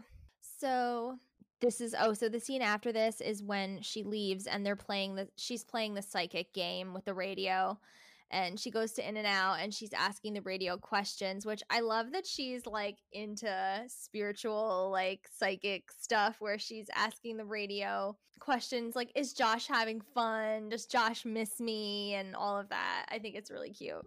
I love it. She's like, "Will I ever get married?" and whatever. And um, I think it's like an Aerosmith song plays or something. Like, Crazy. yeah, crazy plays. And I was after that, I started doing that. I was like, "This is fun." Yeah. And I remember like even doing it with like my like my iPod, putting it on shuffle and like ask a question. I'd, I'd be like, "No, that's not the song that I wanted." Yes, I need to play that tonight. Honestly, I have some questions. so much fun. so then we get the end of the episode where Ashlee first she says that her and Josh are going through a tough time and she doesn't really know what's going on and then she reveals that in the process of like this episode and these scenes shooting he told her that they should just break up. I don't know. I just don't know what to say because I feel like we're like at such a point where like I don't know what we are and just like I don't know what to say. You should see Love Actually and think about me. He's like, so I think we need to break up. Bye. He has to come get his stuff. One of us had to like eventually say, okay, look, we're not on the same page. We can't be together. Sucks.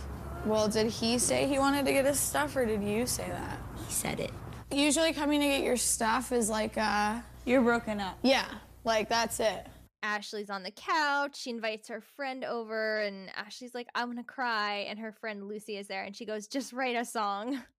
it's like, Girl, she did. and that's when Jessica is like, Jessica's on TRL or something, huh? And it like cheers her up. Yes, it's so cute. That scene always I've I always remembered that scene because I thought it was so cute how Ashlee reacts to seeing her like even though she's not there, it's kind of just seeing her on TV. It's it's a comfort and she's like, "I love my Yeah. sister."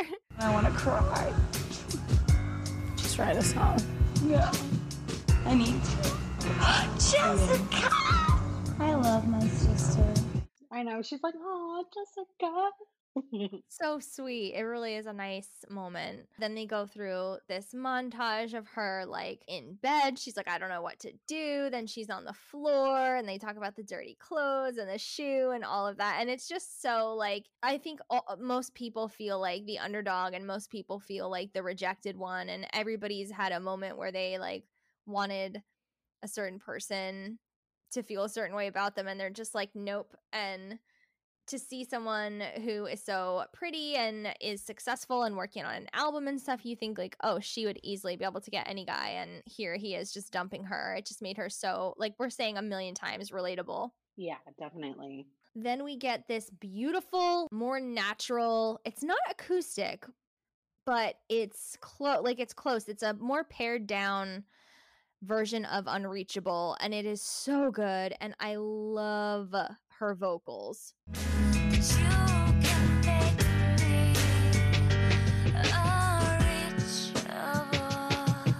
They're just so raw, right? Like you can really feel the emotion in her vocals. Yeah, I love the way that she even sings just the word unreachable. Like it's a little bit different from the album. Yeah, it's just I actually prefer the final version. Mhm. Do you like the show version more? Well, I like the power behind the final version, but I do think I don't know, I really love I just love her tone in this, like without The like rawness. Yeah, right? and with it's just like without being fluffed. Yeah, and there's just like a lack of heavy instrumentation and heavy production and just seeing it too paired with all the scenes of them and it's just very very very effective. Like I remember watching this like it was yesterday and being like, "Okay, I'm here. I'm I'm here for the Ashlee Simpson show. I'm sold. I'm on board. Like thank you." Yeah, I did that. I feel like they did such a great job, like encompassing all of these emotions into the first episode that, like, really draws you in and keeps you wanting to watch to find out, you know, like how she moves on from this heartbreak. Yeah, and she really does. She really did Like, you really do get a sense of who she is her personality, her music style, and how there are these two sides of her that I've kind of been talking about like the goofy, funny, silly side, and then she can write these amazing lyrics with this emotional depth that you're like, wow, like that's what she feels that relationship was. Like we're not seeing that, but she's expressing that, you know? Definitely. I think like music was an outlet for her to kind of get deeper, you know, and like I feel like she's the fun and silly person like around her friends and stuff, but like there's so many layers to her like i think i said before like she i think she's deeper than like people realize you know and and music was an outlet for her Yeah. I would just love to I just want to know what's on her mind now, you know, cuz like we didn't even get like a Pete divorced album, you know. oh my god i would have loved that we just got that for a heart right and i wish we could have seen more into like that project with linda perry that never was released Oh my god, her and Linda Perry, are you kidding? It would have been so perfect. and i think linda has worked with jessica right Has she?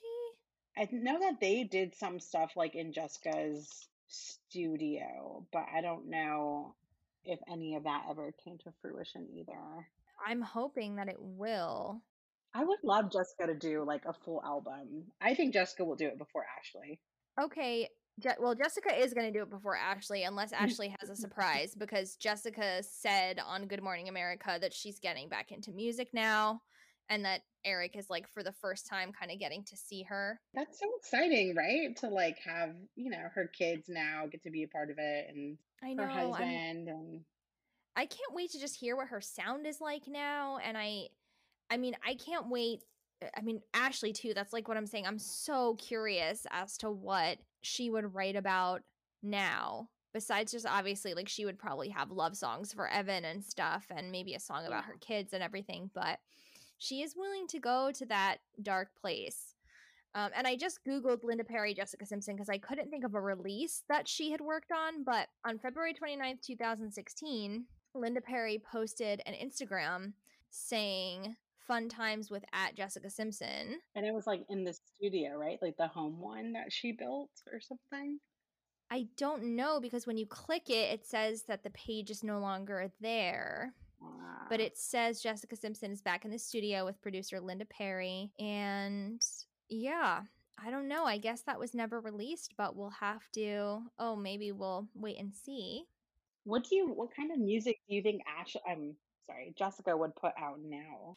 I feel like it would be similar to the open book songs. You know, I I think it would be folksy pop with less instrumentation, more acoustics, more some leaning toward country, but not fully kind of like flirting with it a little bit on some songs. But I Yeah. definitely think it, it would be less produced and more raw and personal. That's definitely the vibe that I got from the open book songs. I'm just hoping that she'll do like a ballad or two. Yes, just to give belt us, it. you know, yes. Because I try to tell people all the time, like Jessica Simpson has one of the best voices ever. Like people don't, people need to remember that. I know. I recently posted a video of her in a chorus line, I think it was, at her high school. And it's, I mean, the performance is perfect. It's like unbelievable. I mean, I think like people don't appreciate her talent because she ended up becoming so huge for her personality. Like it's Yeah. it's both of them. The personality is so much of what we fell in love with, you know. hmm Definitely. I think maybe just needs like some good songwriters like a really good song to sing because I feel like she can sing anything. Yeah, definitely. I would love to hear what her pipes are like today. She's also had a lot of like memes and TikTok videos of maybe some moments where her performance wasn't as strong as other times, but I always try to post like the really amazing, breathtaking moments of her singing because there are so many. Yeah. I feel like some of that is just like nerves, you know, and just it's She sings live all the time. Yeah. There's gonna be not every performance is gonna be perfect when you do that. That's why people do it because they're too afraid Yeah. to have a misstep on TV. Exactly. And I think she's just kind of like, well, you know, I want to be real. Yeah, she has so much more to offer. Like, I think she understands that if she messes up on TV or she does something stupid, it's not the end of the world. And that's probably also why she could be so vulnerable in her book and talk about her dependency on alcohol and the mistakes that she made and every everything involving that. Yeah, I feel like she's so open and brave about her story and her experiences. Yes, and we're getting more on this Amazon deal, so I'm I know, excited. I'm excited. I, I mean, Ashlee has to be in part of this docu series, right? I'm really hoping. And I'm hoping that the music also she'll be like, oh, Jessica's like back in it, like, and make her miss it enough to do something.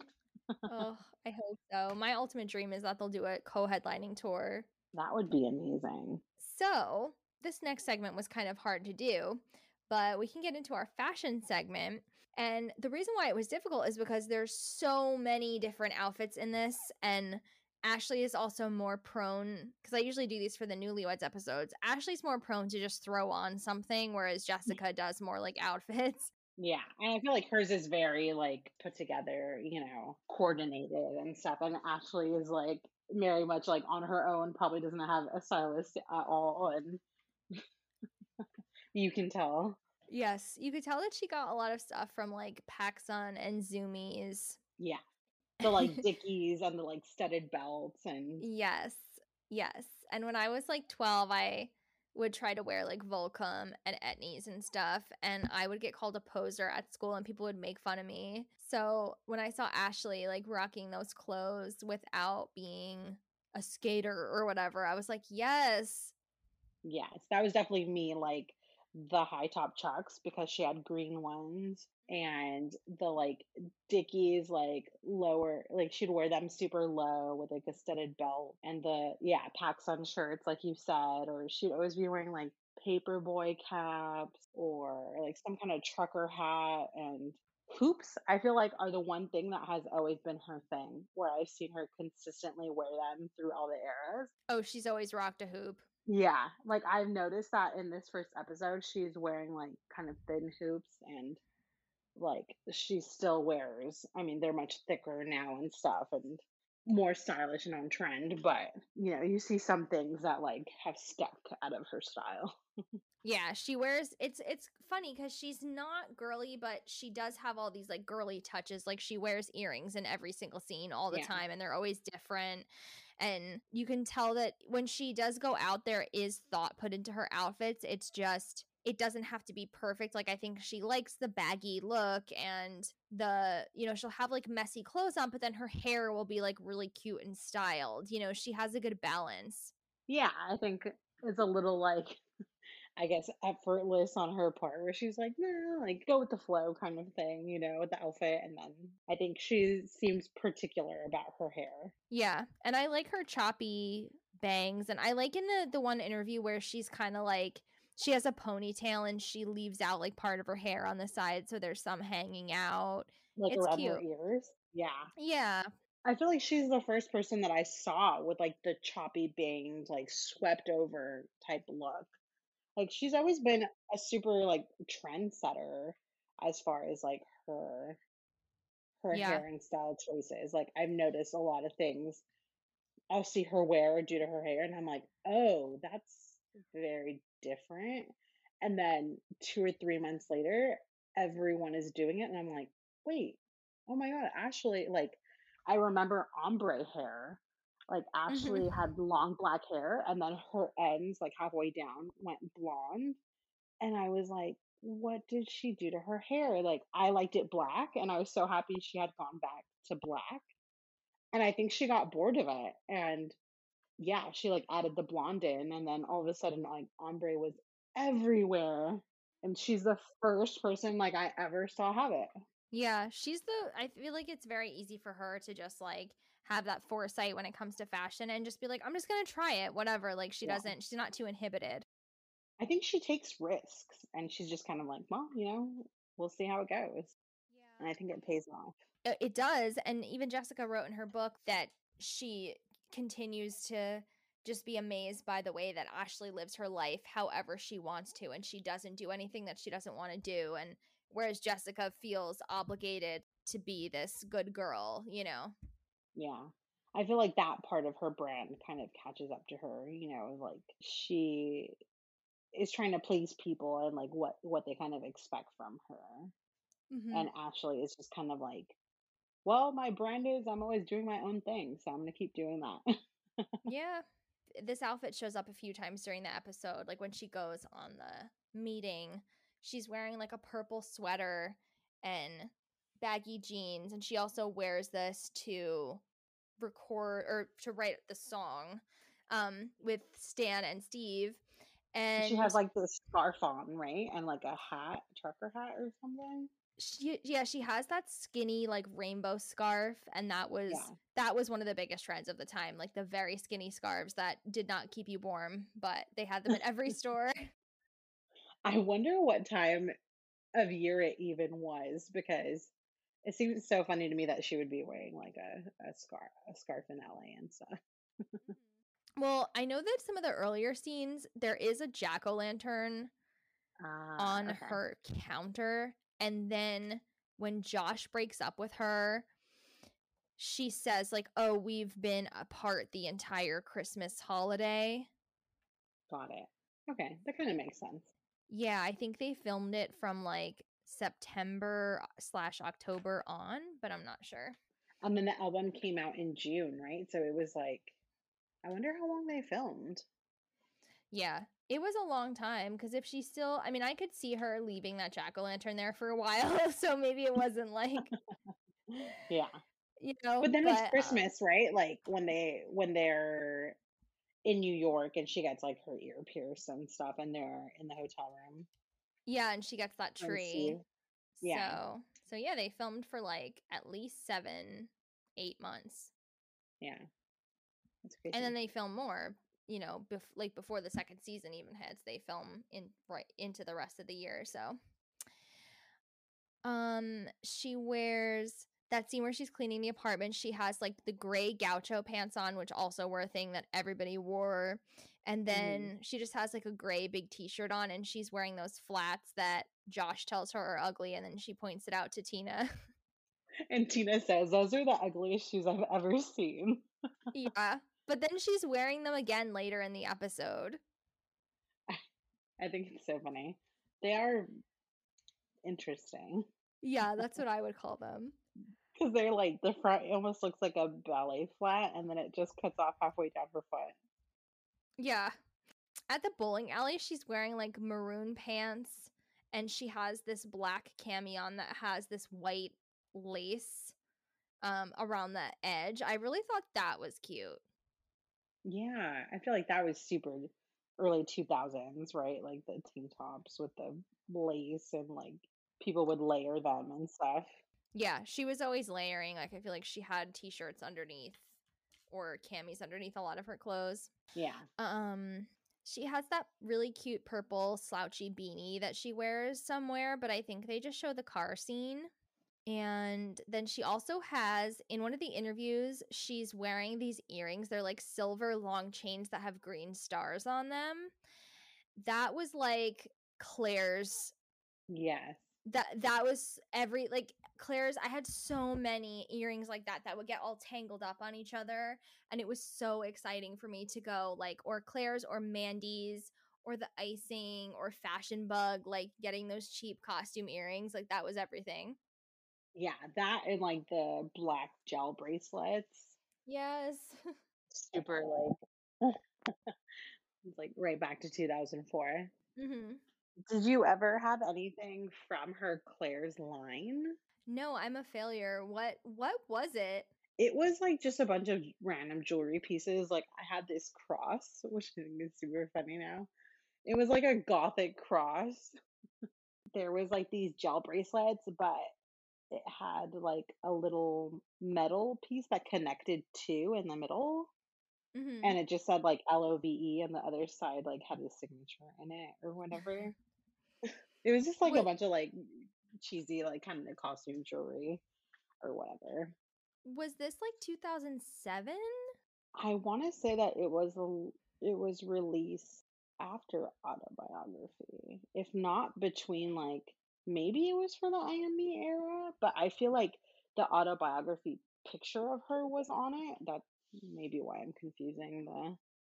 the like tags had an older image of her, but I think it was like 2005. Didn't she also have like t-shirts at Hot Topic? She had a line at Wet Seal that I had. where she Oh. like it, that came out with like the release of Bittersweet World, and then we could get in a super like off topic. Like she did a ThermaSilk campaign, and she was like on the bottle, and I bought like twenty five bottles or something, and all I would use was ThermaSilk and like eat those liquid ice things from the commercial that her and Jessica did. Is it liquid or is it ice? Yeah. That's so amazing. So do you have like a collection of memorabilia going back Oh to my this God. time? Yeah, I have like boxes. I actually just moved in with my boyfriend and it was like trying to condense things in a couple boxes. Like all these different like magazine clippings and like jewelry and I have like autobiography like buttons that they sold at the concert or like glow sticks that say like I am me. or even like um I used to street team and I have like some stickers left over. If you want, I can send you one.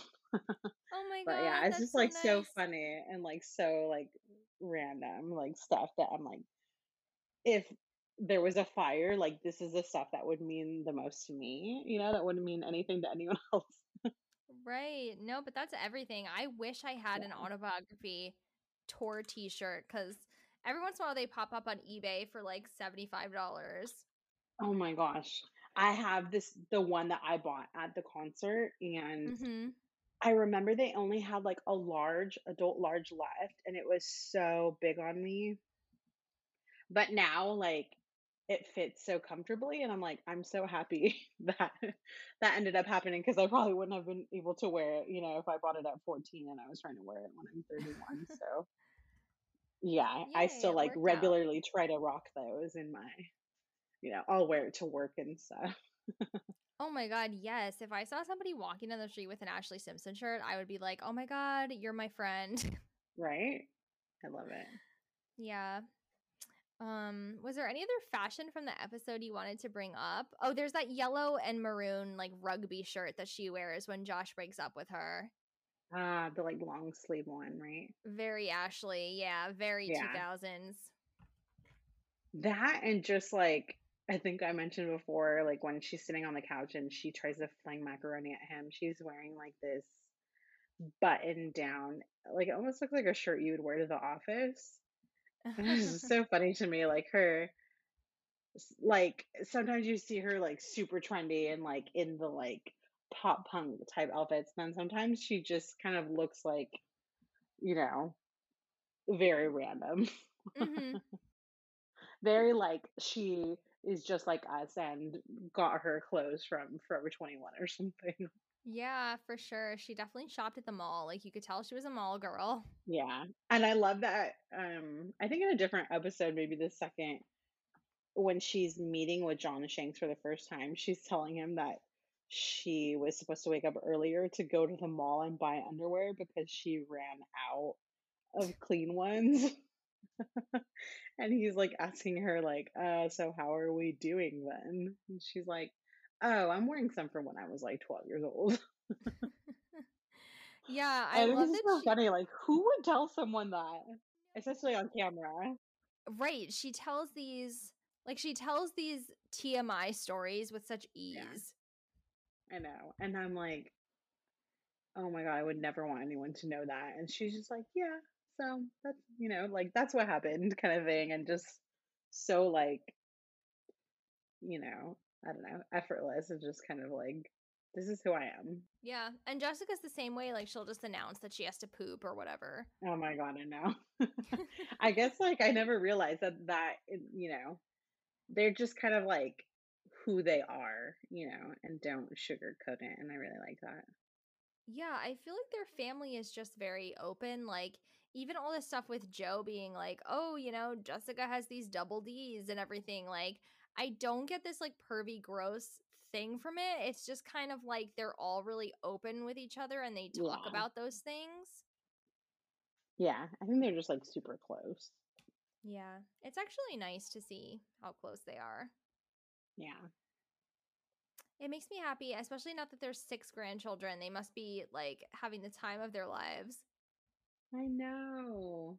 Yeah, it's so nice. Like, Especially like to see Tina like on their birthdays, just like posting about like how Ace is like so good at sports or like Bronx just graduated from middle school, I think, and like just seeing her post like how proud and she is, like her first grandchild, and it's just so cute. Is she? Are you like dying watching him grow up? Oh my God, I remember seeing him. He was probably like five or six months when I first saw him, and he was just tiny. So it's so weird to like see just how almost like his face has changed also over the years. And he looked like a clone of Ashlee for the longest time. And now he looks like a good mix of like his parents and, you know, you can see like both of them in him and stuff and it, it it's so cute like I can't it's crazy to me how how old he is and how tall he is and I remember Tina telling me that he like wore the same size shoe as Ashlee a couple of years ago so I like can't imagine how tall he's gonna be or you know it's cool to see Yeah. Well, here on the Ashlee and Jessicast, when we rate an episode, we don't do five stars or like four out of five stars. We take something from the episode. Like if you were doing episode of one of Newlyweds, it would be like, I give this episode three out of five cans of chicken of the sea. So on a scale from one to five, somethings, Jackie, what would you rate the first episode of the Ashlee Simpson show?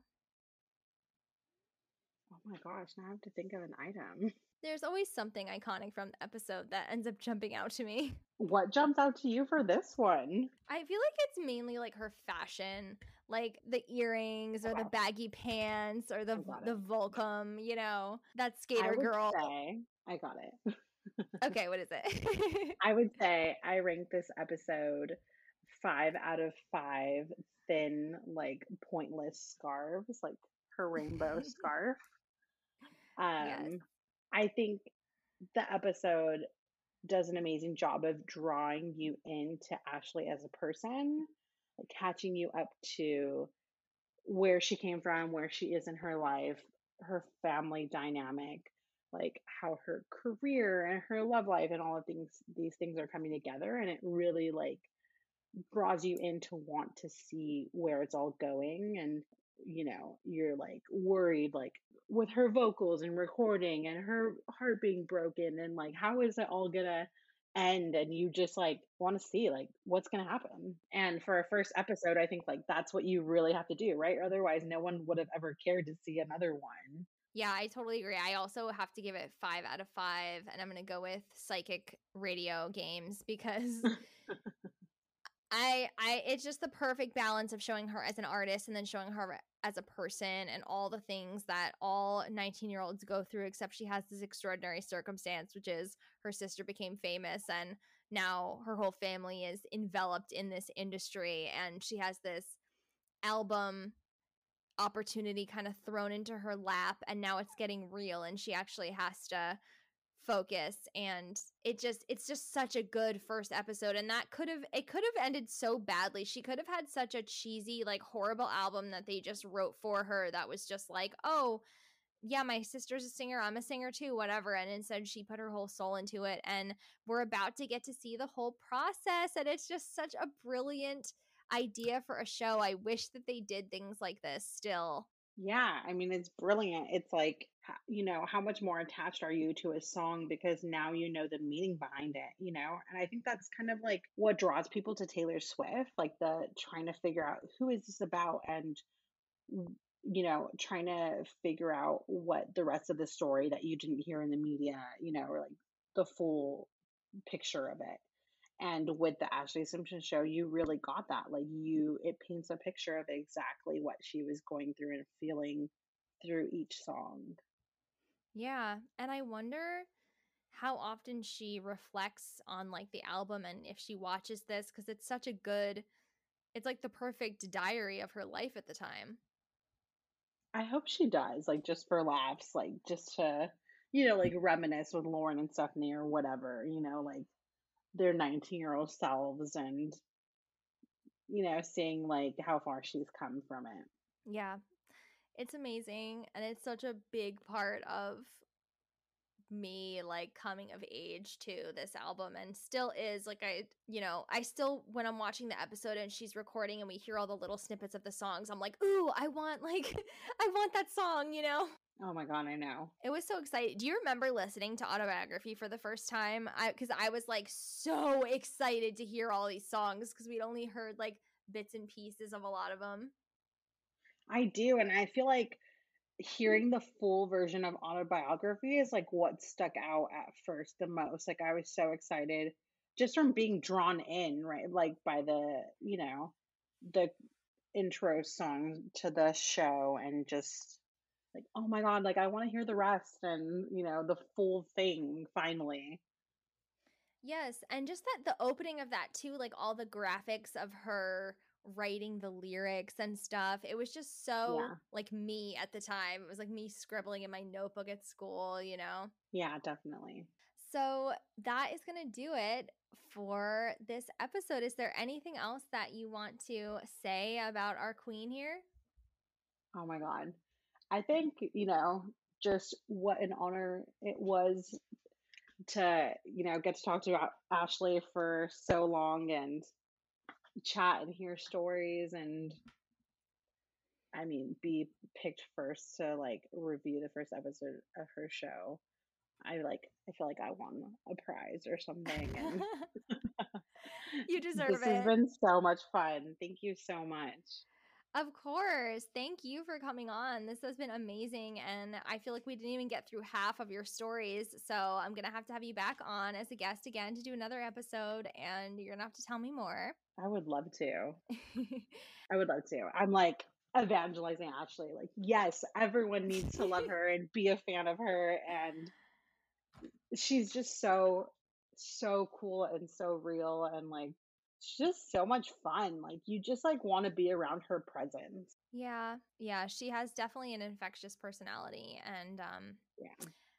I am just going to say, let's just say it's happening. We will see her again soon. We will. I mean, you definitely will, but hopefully, hopefully, I'll get. And then let's see if we can get her on the podcast. That's my fan. I literally say all the time, like I'm always like when I interview Ashlee or when I interview Jessica because, uh, I mean that, that obviously is like the ultimate dream and goal. I would love that. I think people would would love that. And I think it would be so cool for them to do. Yeah, because I would let them talk about whatever they wanted to talk about, and I wouldn't edit their words and make it seem like they're saying something else, like they did on the show and all that kind of stuff. You know, I would just do whatever they wanted because I love them. Again, it's like the whole thing of like I love them as people. I'm not just gonna have them on because I want everybody to see. Oh, look, I got the best guest. Like I want them to really feel comfortable and get to promote their stuff directly to their biggest fans who want to hear from them the most. You know. Yeah. I feel like, you know, that would be amazing for them to have that outlet and like someone that they that they trust to Mm-hmm. put their story out there. Yeah. I mean, there's a Hamilton podcast that Lin-Manuel Miranda has been on a few times, and it's like he just, it's so normal the way that he talks to her and stuff. Like they just have basically become kind of like you and Ashlee, where, you know, it's definitely gone beyond just like, oh, I love you. Oh, thank you. I'll, you know, sign an autograph and take a picture and then say goodbye. Like it seems like they have a real rapport. And so, you know, you guys are welcome anytime. Joe, if you want to come on here and talk about your life or Tina, I would love to anything, you know. Can you imagine the stories that Tina could tell us? That would be insane. I would live for it. And she's checked our stories a few times. She's liked some of our posts. So she definitely knows about us. I don't know if she's listened. That's the thing is, I know that except for Ashlee, I know that everybody I named before at least knows the podcast exists and has interacted in some way. Um so I wonder if any of them have listened or if it's just like they're just like, "Oh, another fan account," you know. Yeah. I think, you know, Ashlee, I don't know if you know of like the fan account Ashlee Simpson fan. Mhm. Um, but I know Ashlee is like pretty active in talking to her name is Laura. She's a good friend of mine. Um, like Ashlee is very like has never met Laura in person, but like knows her name, like you know, will reply to her stories and um I think like she I think she would do the podcast, you know, if it was like presented to her, but the problem is like her DMs are not open and it's not easy to contact her unless she's following you. Yeah, I would have to go mm. through like her business manager or her publicist or something. But I feel I feel like it's not honestly like with both of them. I feel like it's not the loftiest goal. Like I don't feel like oh it's going to happen tomorrow or it'll happen so easily, but I just feel like they both are so cool with fans and I've met them both and they were so sweet and I mean, you know how they are. So I feel like if they know that I'm not on here shading them and it's not like a yeah. you know, it's going to be something where they're going to be so welcomed and be able to say whatever they want. So, yeah, Yeah, I feel like know. fans are powerful, and there are a lot of fans that work with, you know, their favorite artists now because who knows how to present you better than the people that understand your brand, you know? And I feel Mhm. like you have a really good sense of that, and it would be great for them to join your podcast. Yes, please come on the podcast, guys. Um, but yeah, let people know where they can find you because your Instagram is iconic.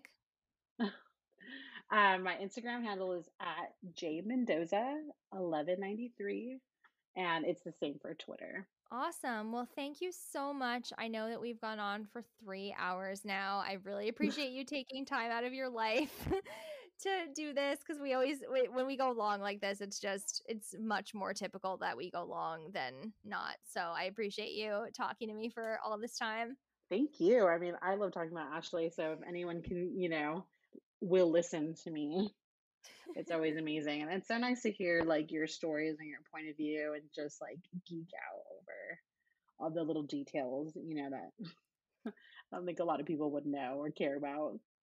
Yeah, it's so much fun because there's it's not like in day-to-day life that I'm talking about Jessica and Ashlee with a lot of people and sometimes if I do they're like, "Oh yeah, Jessica oh oh yeah, I know. I have her jeans or whatever." And I'm like, "Oh, you don't know Mhm. anything. Don't talk about her jeans." You, like Which, by the way, I don't know if you've ever smelled it, but Vintage Bloom, her perfume, Jessica Simpson, I have never been commented more for anything like ever. It's like the best smelling perfume, I would say. I need to try that one. I have I have um Fancy Forever and Fiend, but I've Ah, never okay. smelled that one. Yeah, I'll, I definitely will though.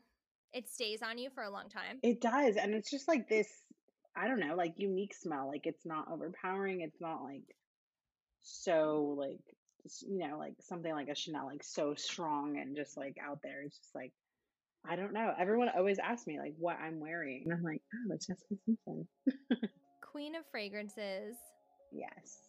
Okay, so that will do it for this week's episode. Thank you so much for listening, everybody. And thank you, Jackie, for being an amazing guest. Thank you. Thank you for having me. I will talk to you guys in the next episode.